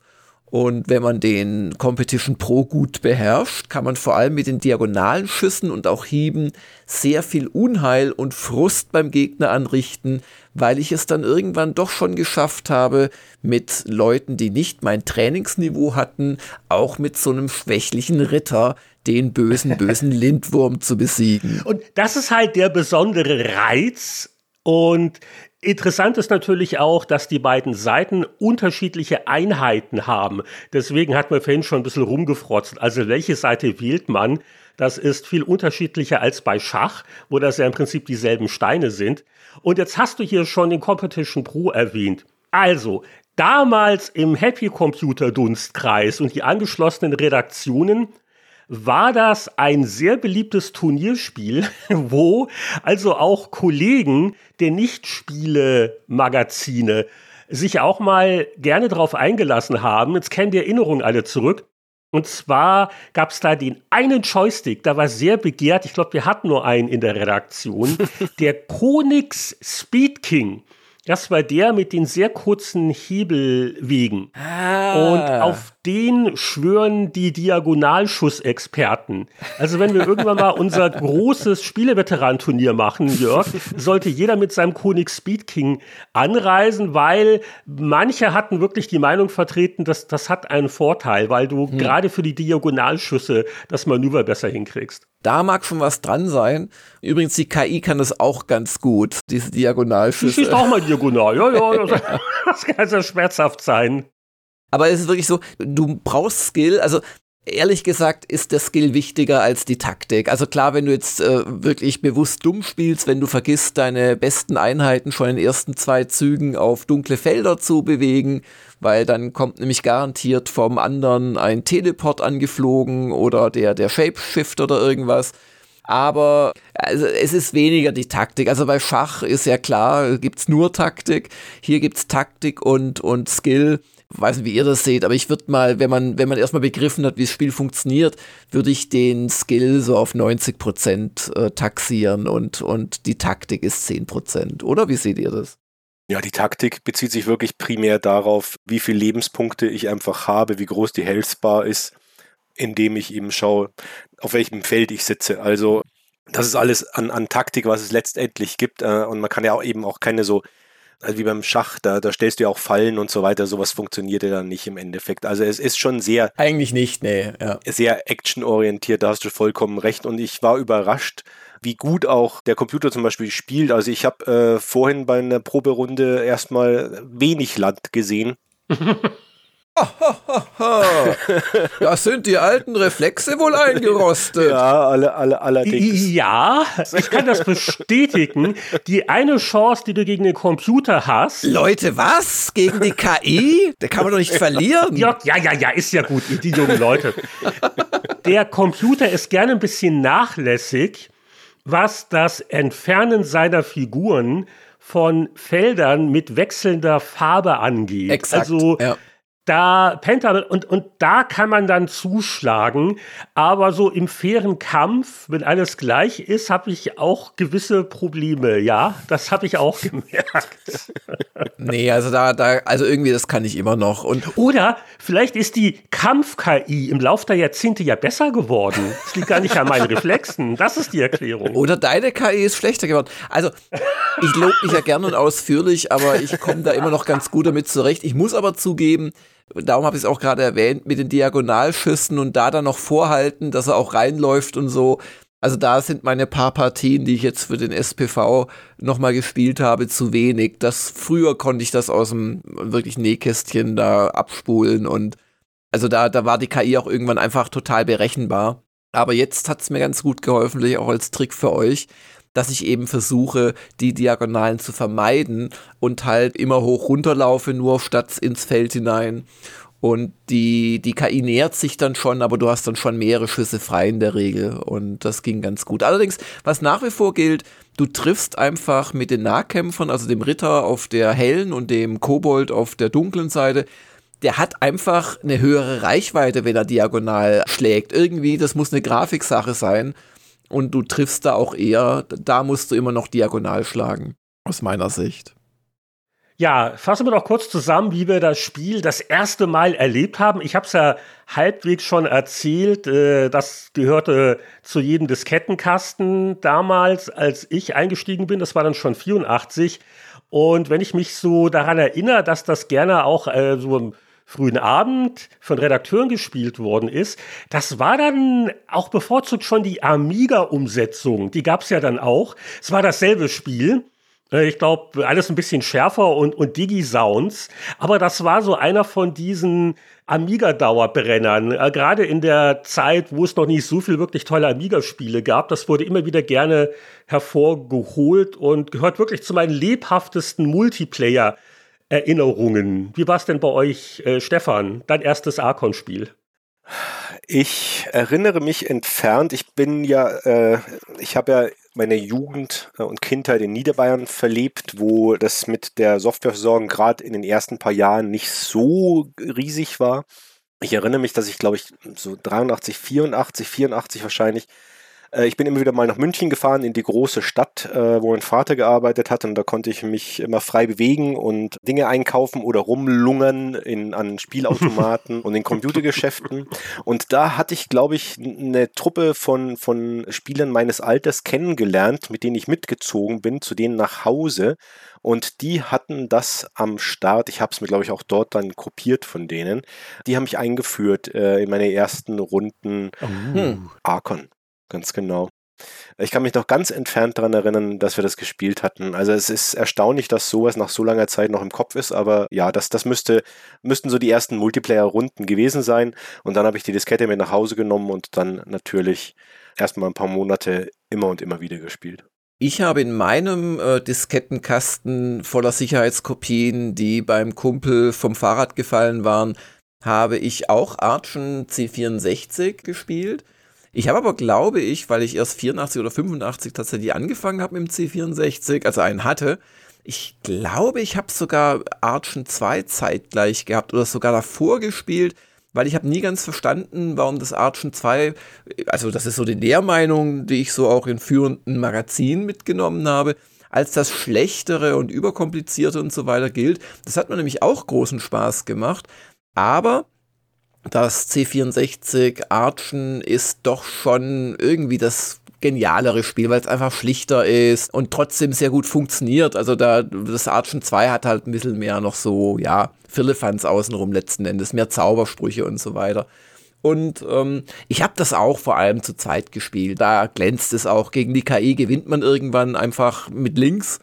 Und bei zwei Spielern hast du halt die Freude, dass Leute, die es nicht kennen, dann von dir massakriert werden. Das hat mir immer sehr viel Spaß gemacht. Hat sie auch bis heute gehalten. Ich hasse Multiplayer, außer ich bin deutlich überlegen. Und ist einfach so. Das lässt tief blicken, ich weiß, aber ich, ich bin in einem Alter, da kann man ehrlich sich gegenüber selbst sein. Und da habe ich es wirklich, also im Prinzip meine ganze C64-Zeit hindurch immer wieder gespielt. Ich habe lustigerweise, ich glaube, nie die Amiga-Fassung gespielt. Uh, muss man nachholen. Ja, das habe ich gerade auch beschlossen. Also es ist sehr ähnlich. Ja, aber es sollte man schon, schon kennen. Äh, vielleicht kannst du damit dann so die jungen Kollegen locken, dass sie auch mal gegen die spielen. nee, ist kein altes Ziel für ein 60-Spiel, hier eine viel neuere Version. Vielleicht kann man damit ja, ja, ja was genau. vortäuschen. Ja, vielleicht. Ja, wie äh, analysieren wir denn die Genialität des äh, Spielkonzepts, des Spielablaufs? Es ist so ein Ding, äh, da passt das einfach alles ziemlich perfekt zusammen. Jörg hat ja schon gesagt, so der Nachfolger, der auf, auf dem Papier irgendwie interessanter, komplexer, anspruchsvoller klingt, da hat das auch bei mir nie so richtig gezündet. Bei, bei Archon diese, diese Mischung und diese Spannung und dieses, dieses Drama, was mir jetzt wieder aufgefallen ist, äh, ich glaube bei einem, vor allem bei einem längeren Phoenix gegen Phoenix-Kampf dank des Shapeshifters.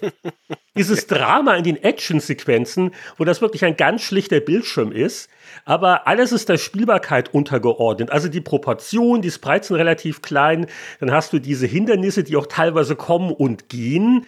Und so ist das ein ja, direkt dynamisches Schlachtfeld. Mm. Und wie sich die Gegner so belauern und du hast nach jedem Schuss ja einen kurzen Cooldown. Und da wartest du auf das Ping, das signalisiert, ja, genau. dass du wieder dran bist. Also es ist so nervenzerfetzend und auch für Zuschauer durchaus aufregend.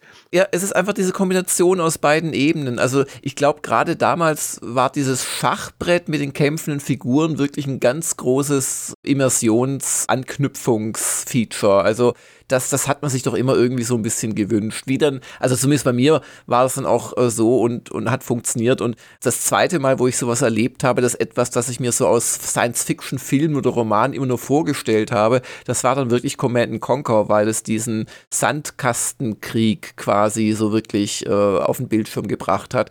Das habe ich früher, da habe ich drüber gelesen, dass also auf, auf einer Art Billardtisch quasi Generäle ihren Krieg führen. Da gibt es so eine Novelle oder Kurzgeschichte das, das war, finde ich, bei Arch ein ganz, ganz wichtiger Faktor. Und dieses schlichte, geniale Design, also die, die Idee, die Schachbrettfarben quasi zu, zu nehmen und zu erweitern, dass die Hälfte des Spielfelds quasi sich umfärbt, das ist einfach genial. Und das korrespondiert zu den beiden Seiten.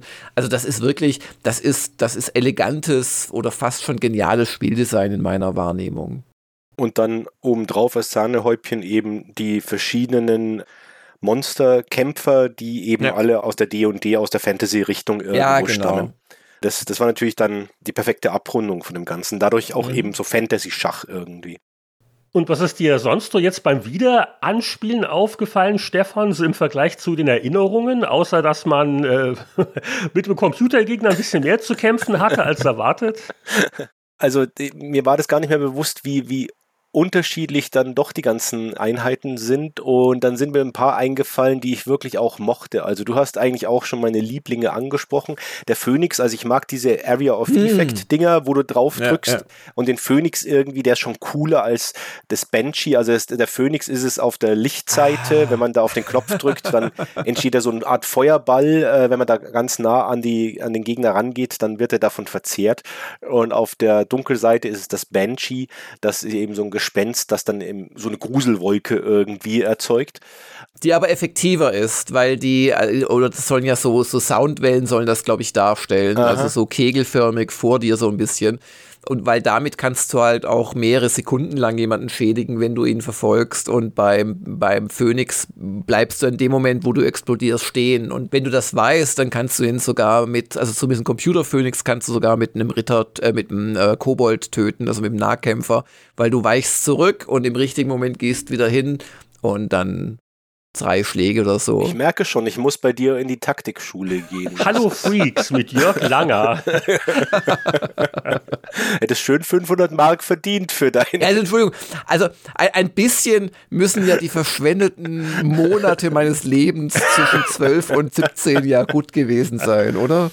Ja. Und, und der Shapeshifter ist natürlich auch ganz krass. Der ist genial. Ding. Das ja. ist super. Also der Shapeshifter, ja. äh, für alle, die, die ihn nicht kennen, passt sich immer der angegriffenen Einheit an. Also wenn da ein ja. Ritter ist, wird er auch zum Ritter. Vielleicht ein bisschen Verschwendung, ihn als Ritter zu, zu verwenden. Wenn es ein Phönix ist, wird es ein Phönix und so weiter. Genau, das Handicap ist quasi in Runde 1 oder 2 den Shapeshifter auf einen äh, Infanteristen zu stecken, der auf der falschen Seite, quasi auf der falschen Farbe steht. Dann hast du gleich mal deine beste Figur. ja, passiert sicher auch. Ja, und es ist auch schön, dass es diese verschiedenen Güteklassen der Einheiten gibt, was auch ein bisschen an Schach erinnert. Ja, es gibt ja, ja diese ja. Nahkämpfer, die sind schon erwähnt worden, also wie die Bauern, da gibt es auch viele davon. Aber dann gibt es halt eben auch diese Premium-Einheiten wie den Phoenix oder den Shapeshifter. Davon hast du genau eine Figur. Oder es gibt auch vielleicht eher vergleichbar mit Türmen und Läufern, so Bogenschützen und Walküren, dass du jeweils zwei davon. Also das ist alles sehr, sehr clever. Und was ich noch so in Erinnerung hatte, und es ist immer noch so bei mir, ich mag die Einhörner, deswegen neige ich zur hellen Seite. Die sind einfach irre schnell und sie haben zwar einen sehr dünnen Schuss, also da muss man schon zielen oder einfach Glück haben, aber der macht auch irre Schaden. Aber ihr Tempo ist einfach hm. sehr beeindruckend. Ich glaube, ich bin so der Einhorn-Fan hier in der Runde. ja, Einhörner sind gut, die haben schnellen Schuss, das ist sehr angenehm, finde ich. Vielleicht, wenn wir die ganze Zeit über so Schachreferenzen reden, ein kleines Detail sollten wir jetzt vielleicht doch noch sagen. Das Brett hat nicht 8 mal 8 Felder, sondern 9 mal 9 Felder. Genau, das ist ja wichtig, um diese äh, Parität. Powerpunkte in der Mitte dann auch ja, ja, äh, schön verteilen zu können. Genau, ja. aber genau, das ist mir auch gleich, habe ich auch gleich angefangen nachzuzählen, weil das hatte ich wirklich vergessen, wie viel, wie viele Felder man da eigentlich hatte damals. Und mir ist noch zu Argent 2 aufgefallen. Auch das hat, fand ich dann hat mich nicht mehr gepackt, ehrlich gesagt. Ich habe es nicht mehr groß mhm. gespielt, aber ich. Warum hat es dich nicht mehr gepackt? Ich habe da nämlich ein, zwei Theorien. Äh, ich weiß es nicht genau. Ich, ich kann mir vorstellen, warum es dich auf Anhieb gepackt hat, weil der Bildschirm so ein bisschen nach Ultima aussieht. Also so ein bisschen wie dieser Ultima-Startbildschirm ja? in der Mitte diese ja, ja. Welt. Oh, oh. Vorsicht, was du jetzt sagst. nein, nein, nein, nein, völlig richtig. Also äh, da gibt es ja mehr, mehr Terrains und ähm, es ist ein, ein, eine andere Aufteilung. Aber ich finde trotzdem auch das erste Archen besser. Ich kann nur das Verteufeln von Archen 2 nicht ab. Aber ein Grund könnte natürlich sein, wenn auch Heinrich immer wieder erwähnt, dass ihm die unterschiedlichen Figuren so gut gefallen. Bei Archen 2 waren die, glaube nur drei Figuren pro äh, Seite unterschiedlich. Und das waren auch die einfacheren, die schwächeren und die Stärkeren hatten beide Seiten gleich. Das fand ich oder finde ich auch heute noch eine nicht so ganz geniale Designidee, weil halt just im, im ersten Teil wirklich alle Figuren sich unterscheiden. Ja. Ja. Oder hier, darf ich kurz zitieren aus dem Fachbuch Lenhardt Spieljahr 1984? Ah. Das habe ich gerade unauffällig aufgemacht, weil da ist nämlich Art schon 2 auch drin.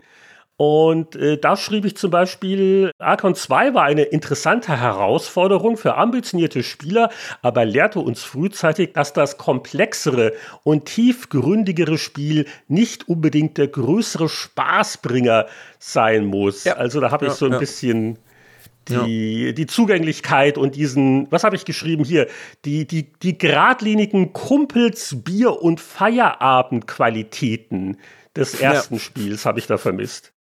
Ja gut, ein, ein International Soccer auf äh, Commodore-Modul ist auch das bessere Partyfußballspiel als Emily Nukes äh, Soccer und solche Komplexitätsmonster. Da ist natürlich was dran, klar.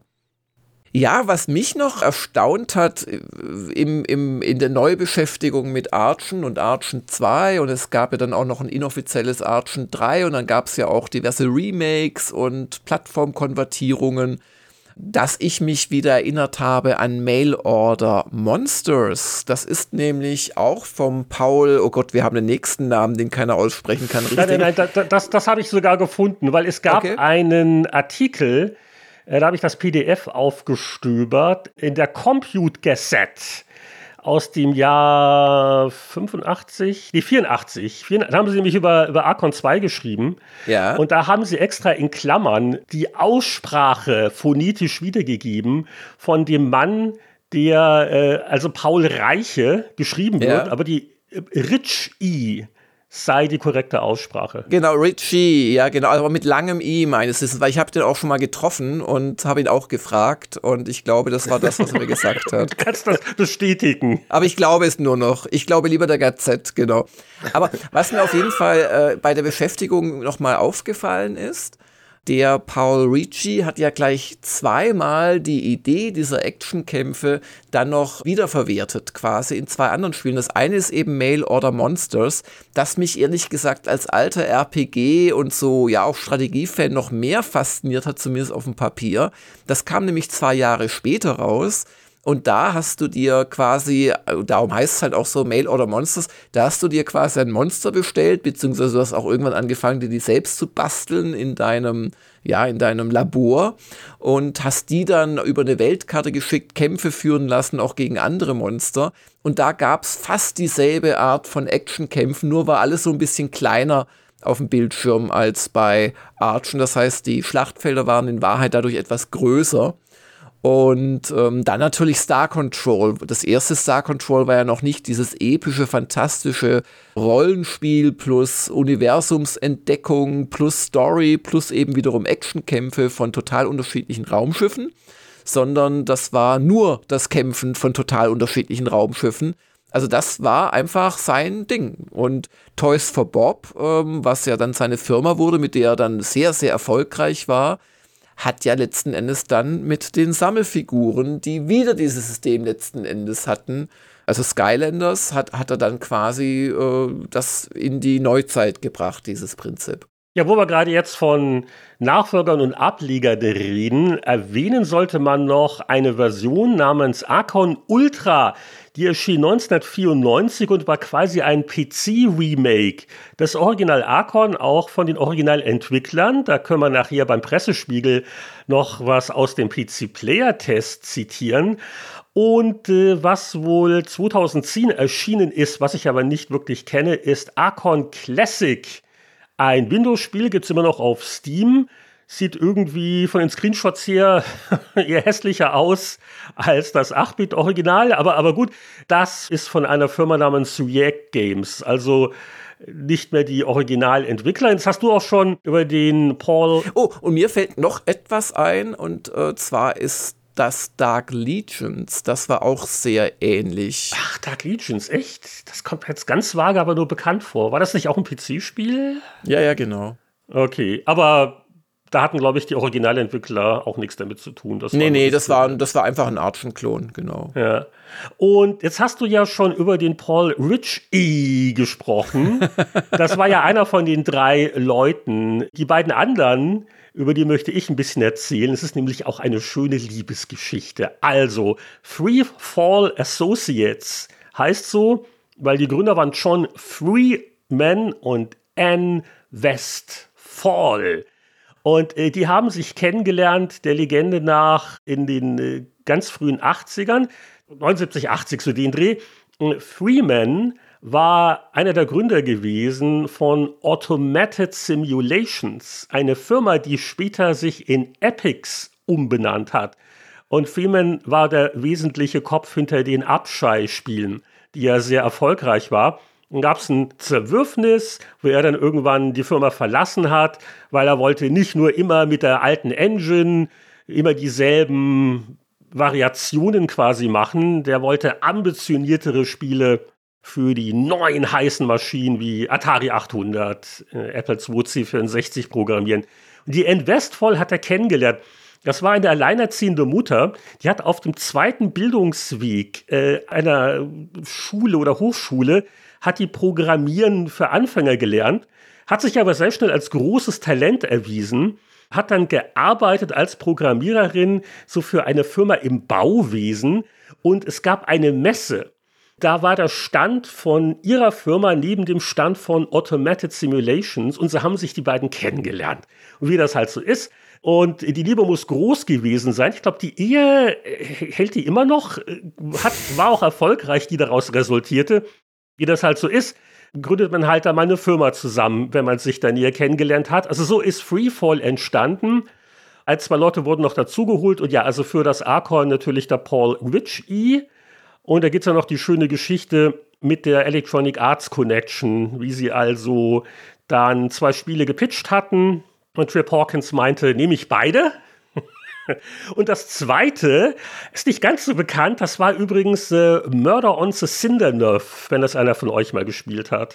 Ja, natürlich. Es war dieses Detektivspiel und äh, mit verschiedenen Ausgangsmöglichkeiten und so weiter und so fort. Ja, also so viel ein bisschen zu, zur Entstehung. Die, es gibt Interviews, wir verlinken da auch was, wie Archon entwickelt wurde. Sechs Monate hatte man Zeit insgesamt. Ich glaube, Zindernoff lief, lief noch nebenbei. Ja, irgendwie für beide Spiele, ja, das habe ich auch gelesen. Das ist total verrückt. Unglaublich. Und vor allen Dingen, Archon war ja ein Zwei-Spieler-Spiel.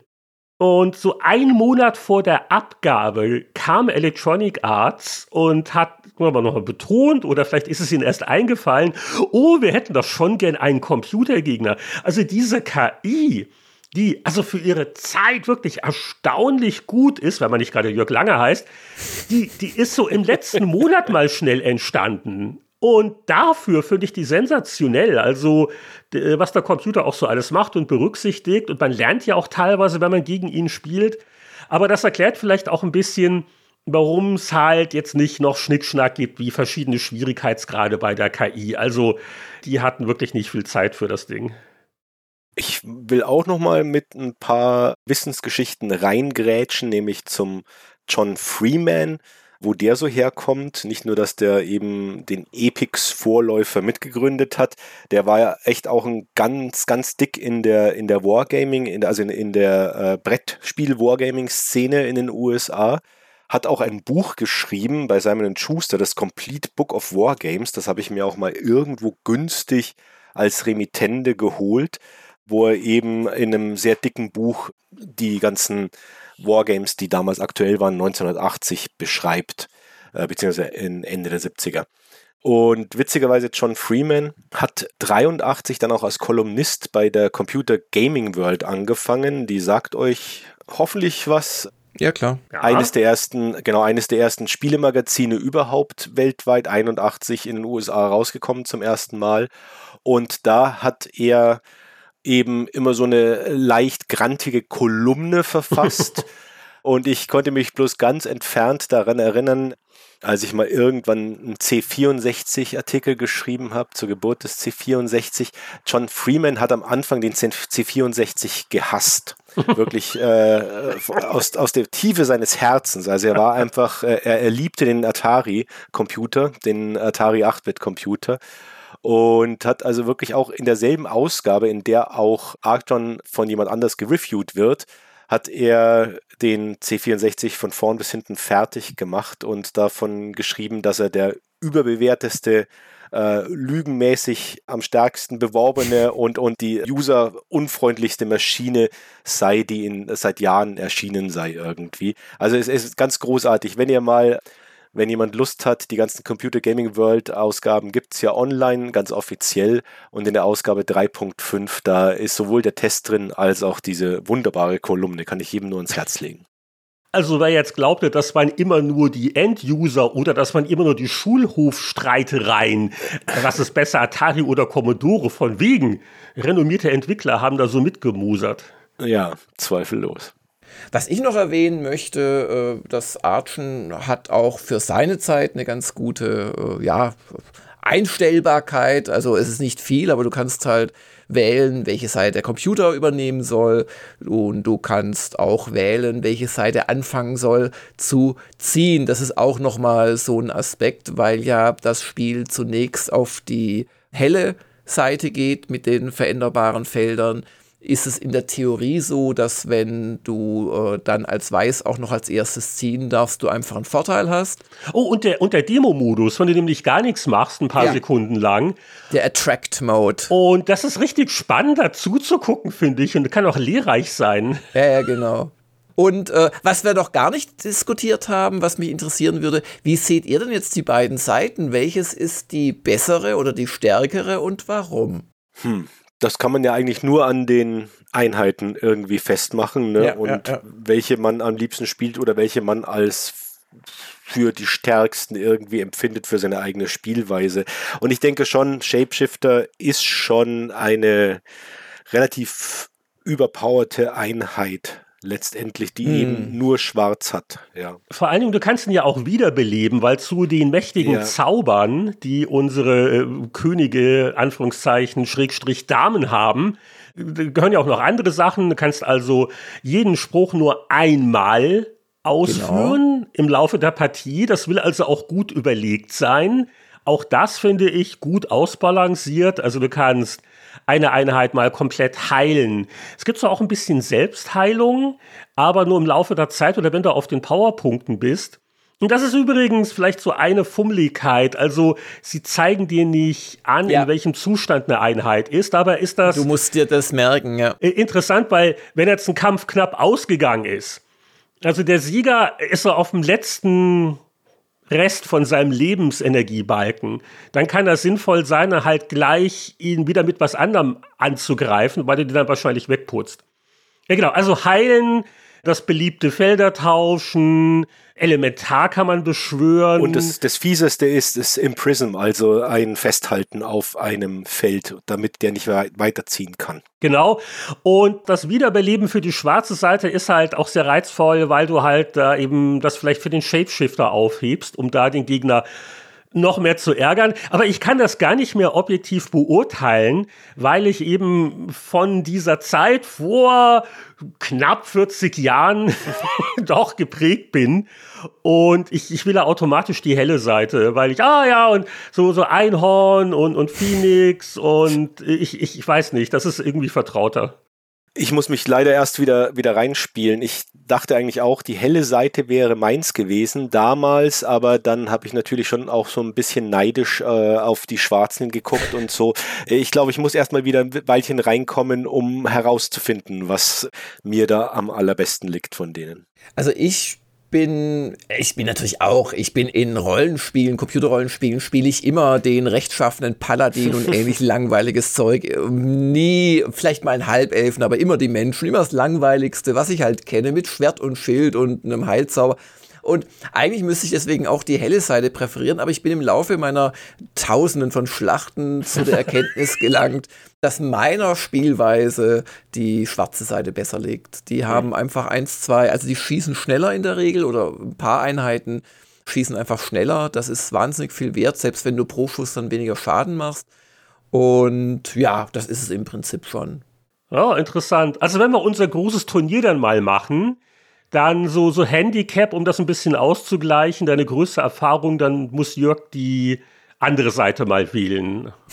Haben genau. wir wahrscheinlich immer noch keine Chance. Aber das können wir doch machen, so im, im, im K.O.-System. Ich meine, E-Sports-Potenzial. Hör mal auf mit eurem League of Legends und wie es alles heißt, langweilig. Hier, wenn da so, so eine Ü50 Akon-Pokalrunde läuft, da, da guckt die Jugend zu. Aber vielleicht würde mich trotzdem nach ein, zwei Testpartien jeder Neunjährige sofort besiegen, nachdem er das Konzept des Joysticks intuitiv erkannt hat. Achso, noch, noch ein Detail haben wir gar nicht genannt. Also die KI wird laut Aussagen der Entwickler tatsächlich ein bisschen schwächer, wenn sie merkt, dass du dich schwer tust gegen sie.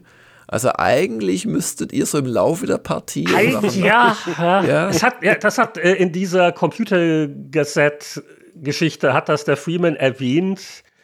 So richtig aufgefallen ist es mir noch nicht, aber ja, das, das kann so subtil sein, dass man sich einfach denkt, oh, ja, Übung.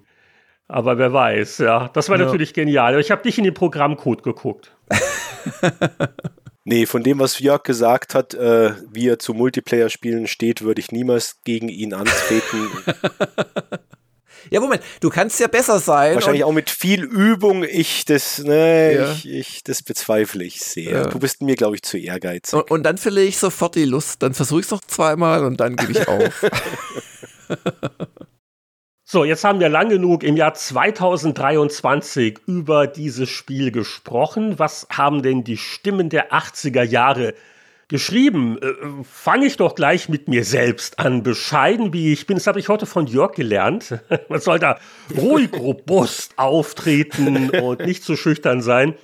Zitieren wir aus Happy Computer Sonderheft 385. Es war unser allererstes Spiele-Sonderheft unser Test damals von Archon, zusammen mit Archon 2, das war auch schon draußen. Und das waren auch noch Tests ohne Wertung. Ich bitte um Verständnis. Jedenfalls schrieb ich damals, um bei diesem abwechslungsreichen, faszinierenden Spiel als Sieger vom Platz zu gehen, muss man sowohl am Brett eine gute Strategie parat haben, als auch bei den Zweikämpfen mit dem Joystick schnell sein. Beim Nachfolger Archon 2 hat man zwar mehr Freiheiten beim Einsatz von Magie, doch fehlt dem Spiel etwas die klare Linie. Ja, damals auch noch keine Meinungskästen, deswegen also viel Beschreibung und, und wenig Gewertung. Hätten wir es damals schon bewertet, ich weiß nicht, ob ich mich zu 90 getraut hätte, im Nachhinein gesehen, würde ich die empfehlen aber es wäre vielleicht so ein, so ein 889-Spiel gewesen, so aus dem Bauch raus. Okay, das ist ja, das klingt ordentlich. Deine Kollegen von der ASM hätten ja auch direkt zugestimmt. Die haben nämlich im September 88, ein bisschen spät, und auch als Oldie des Monats die C64-Version mit 10 von 12 Punkten. Damals war die Wertungsleiste schon erweitert, haben die das getestet und der Ulrich Mühl hat da geschrieben, Electronic Arts brachte 1984 einen Renner auf den Markt, der es in jeder Hinsicht in sich hatte. Wer das Programm besaß, kam damals kaum vom Bildschirm los und das hatte seinen Grund, denn Archon, ich sage nämlich auch Archon, Nein! ist auch, ist auch von heutigen Standards aus betrachtet noch eines der fesselndsten Games, die es je gab. Bei einer Niederlage holt man den Joystick aus der Ecke und stüpselt ihn wieder ein, um sich eine Revanche zu holen, für die es dann wiederum eine Revanche gibt und danach die Revanche für die Revanche der Revanche. Genau, das finde ich auch super, weil es einfach impliziert, jeder weiß, ja klar, man, man feuert den Joystick erstmal gegen die Wand, wenn man verliert. Ja, und ich habe die Ehre dann Archen Ultra, Ultra, Ultra, Ultra klingt wie ein Waschmittel, in der PC Player 3 1994 nochmal vorzulesen, wenn mir der damalige Tester das gestattet, weil das war auch nochmal Heinrich. Ja, ausnahmsweise. Darfst du mich zitieren? Das war halt eine Deluxe-Version, die halt jetzt äh, nicht mehr für Heimcomputer, sondern für PC mit wesentlich schönerer Grafik operiert hat, aber immer noch dasselbe Spiel war. Man konnte aber. Ja, aber hatte ich auch schon fast vergessen. Es gab pro Einheit noch eine zweite Kampffähigkeit, weil das halt oh, zwei Feuerknopfdinger unterstützt hat. Ah, siehst du, das habe ich vergessen, weil die habe ich auch noch gespielt. Ich habe die Amiga-Version nie gespielt, aber Ultra kenne ich natürlich. Und äh, es gab einen Zwei-Spieler-Modus per Modem. Und man konnte, das war dann auch in Star Control möglich äh, schon gewesen, ein paar Jahre vorher, man konnte dann tatsächlich auch die Kämpfe den Computer spielen lassen. Aber das war natürlich so dann ein bisschen, ja, dann hat man das Spiel im Prinzip eigentlich seiner, seiner Hauptfaszination beraubt. Und was schrieb dieser Heinrich Lehner damals? Unter anderem nämlich folgendes, und er gab nur noch 70 Prozent, also wahrscheinlich das Spielkonzept nicht mehr das allerfrischeste und so weiter. Ja, und nach PC-Maßstäben von 94, du weißt, wie wir damals drauf waren. Und das war ziemlich hässlich und so. Aber okay. Okay, okay, okay. Zitier. Also, ich zitiere. Der Name klingt nach einem neuen Waschmittel, aber er steht für ein altes Computerspiel. Dezent verbessert feiert der legendäre Action-Strategieklassiker aus C64-Tagen sein PC-Debüt. Ein bisschen mehr Sorgfalt bei Grafik und Aufmachung hätten Archen Ultra gut getan. Wem klassisch schlichte Spielkonzepte wichtiger sind als Effekthascherei, wird aber gut bedient. Durch die sorgfältig abgestimmten Talente der einzelnen Spielfiguren und das wohlkonstruierte Regelwerk wird diese Strategieballerei nicht so schnell langweilig. Ja, das war schon relativ streng bewertet. Das war nicht so komplex wie andere PC-Spiele dieser Zeit. Und äh, zur Grafik, also Freeman selber hat auch irgendwann mal gesagt, ja, also im Nachhinein gesehen, man hätte noch äh, mindestens einen Grafiker mehr für die Animationen holen sollen und mhm. sechs Monate mehr Zeit, aber die hatten sie wohl nicht. SSI war damals der Publisher. Das ging auch ziemlich unter. Marketing fand dafür quasi nicht statt. Und äh, ja, die Version habe ich jetzt aber auch sehr damals nicht mehr gespielt. Kann ich jetzt auch nur berichten auf Basis von PC-Player-Tests und was der so an vagen Erinnerungen auslöst. Ja, da frage ich mich natürlich, was ihr alten Testerhasen dem Spiel heute noch geben würdet, vielleicht von 1 bis 5 Sternen. Heinrich. Ach, hier, ich schon wieder. Äh, ganz schwierig. Also, wenn ich das aus der Vergangenheit betrachte und auch die Möglichkeiten der 8-Bit-Hardware berücksichtige, ist, also ist das ein 5-Sterne-Spiel. Hm.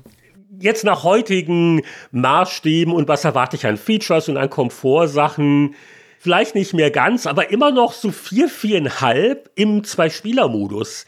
Und das ist wirklich hier so mein Fazit, also so der, der nächste Retro-Abend holt man nicht nur Summer Games raus und, und solche Sachen oder Soccer und Pitstop 2. Dieses Archon, das ist die einzige richtige Aussprache, dieses Archon, das ist es wirklich, weil es für die Zuseher auch so spektakulär ist und da wird so viel geflucht und äh, die Stimmung ist brillant und äh, deswegen ist es für mich also im Nachhinein gesehen immer noch so eines der absoluten Top-Spiele aus dieser 8-Bit-Ära.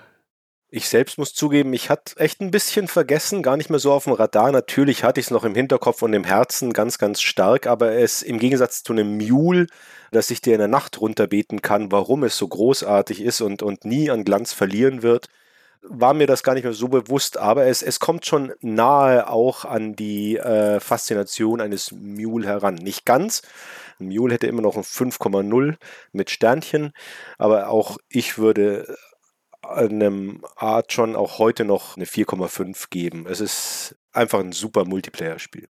Ja, das sehe ich ganz ähnlich. Also Multiplayer gegen den Menschen 4.5, um just für Mule das, das heute wirklich noch einfach genial ist und jede Party mit äh, 8-Bit-Fans zum Erfolg bringt.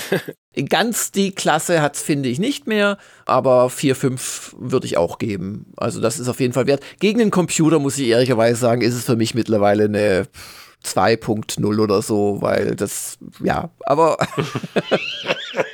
ja, hast das oft genug erwähnt.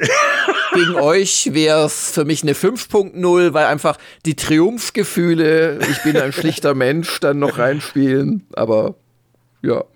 Jetzt müssen wir das fast mal spielen, gell? Und vielleicht bin ich total der Aufschneider und dann werde ich von Stefan sofort besiegt und so. Hm. Ich würde auf jeden Fall in diese Richtung hinüben, ganz fleißig, um mir keine Blöße zu geben oder zumindest keine so große Blöße. Das ist mir zu gefährlich dann. Gibt es diesen Codex Speed King eigentlich noch? Ich habe ja jetzt auch hier mit dem Competition Pro Nachbau am PC am Emulator gespielt, ne? Also wo es knackt. Den gibt es sogar in, in USB-Version irgendwie, diesen Konig Speed King, ja, genau. Ja, ja, also das müsste ich mir mal angucken. Also, wenn wir da alle gleich ausgestattet sind, also beim nächsten Spieleveteranen-Treffen, der Tag wird kommen, nominiere ich das hiermit als offizielles Turnierspiel. Genau, und ich nehme eins dieser Billigteile, die es damals für 9 Mark 99 gab und die äh Quickshot, so, ja, ja. so, so ein leicht ausgeleitet. Nein, der Original Commodore Joystick. Kennt ihr noch jemanden? das war das. Du meinst diesen drei, dreieckigen da, das mit, mit dem dreieckigen Stick oder sowas, ne? Der, der, oder recht kantig auf jeden Fall. Oder sechseckig. Der, der schwammige, das, das Steuerungsgefühl von dem war so unglaublich weich. Und hm die haben ja gar nichts ausgehalten. Da hast du ja nicht ein äh, Summer Games gebraucht, um den zu zerstören. Also auch bei so mittelstrapazösen Spielen ist der leicht ja. aus dem Leim gegangen. Damit muss Jörg spielen mit einem gut gebrauchten Original Commodore Joystick. Und wir kriegen den Konix. wird das was. Super. Und wir alle fühlen uns jetzt so viel jünger, weil wir gemerkt haben, dass Archon dann auch schon 40 Jahre alt ist, oder? Ja. Ja, aber ich sehe schon, dass unter unserem Hellseitenvertreter Stefan so langsam die Dunkelheit zunimmt. Und bevor du jetzt in deinem Sitz mit nur noch einem Hitpoint dann am Ende drauf hockst, sagen wir doch vielleicht lieber Danke, dass du heute in der Sendung warst. Und ich danke vielmals für diese wunderbare Zurückerinnerung an dieses ganz großartige Spiel euch. Ja, und allen Zuhörerinnen und Zuhörern da draußen einen schönen Tag, Abend oder was auch immer und wir sehen uns und hören uns vor allem hoffentlich in einer Woche wieder. Tschüss.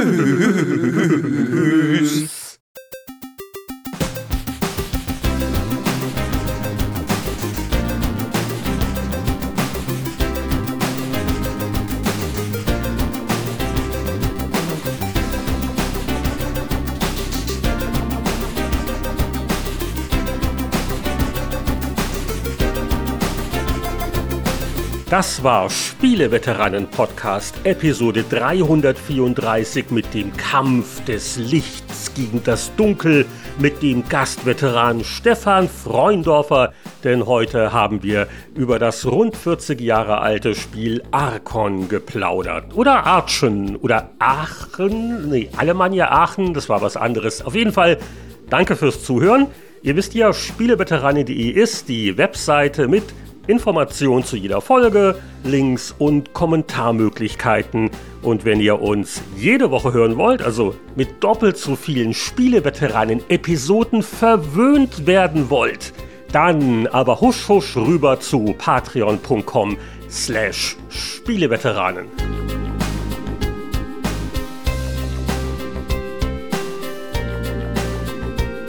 Zum Ende der Episode hier der traditionelle Gruß an die Community, repräsentiert durch die Helden der Mäzen-Unterstützerklasse.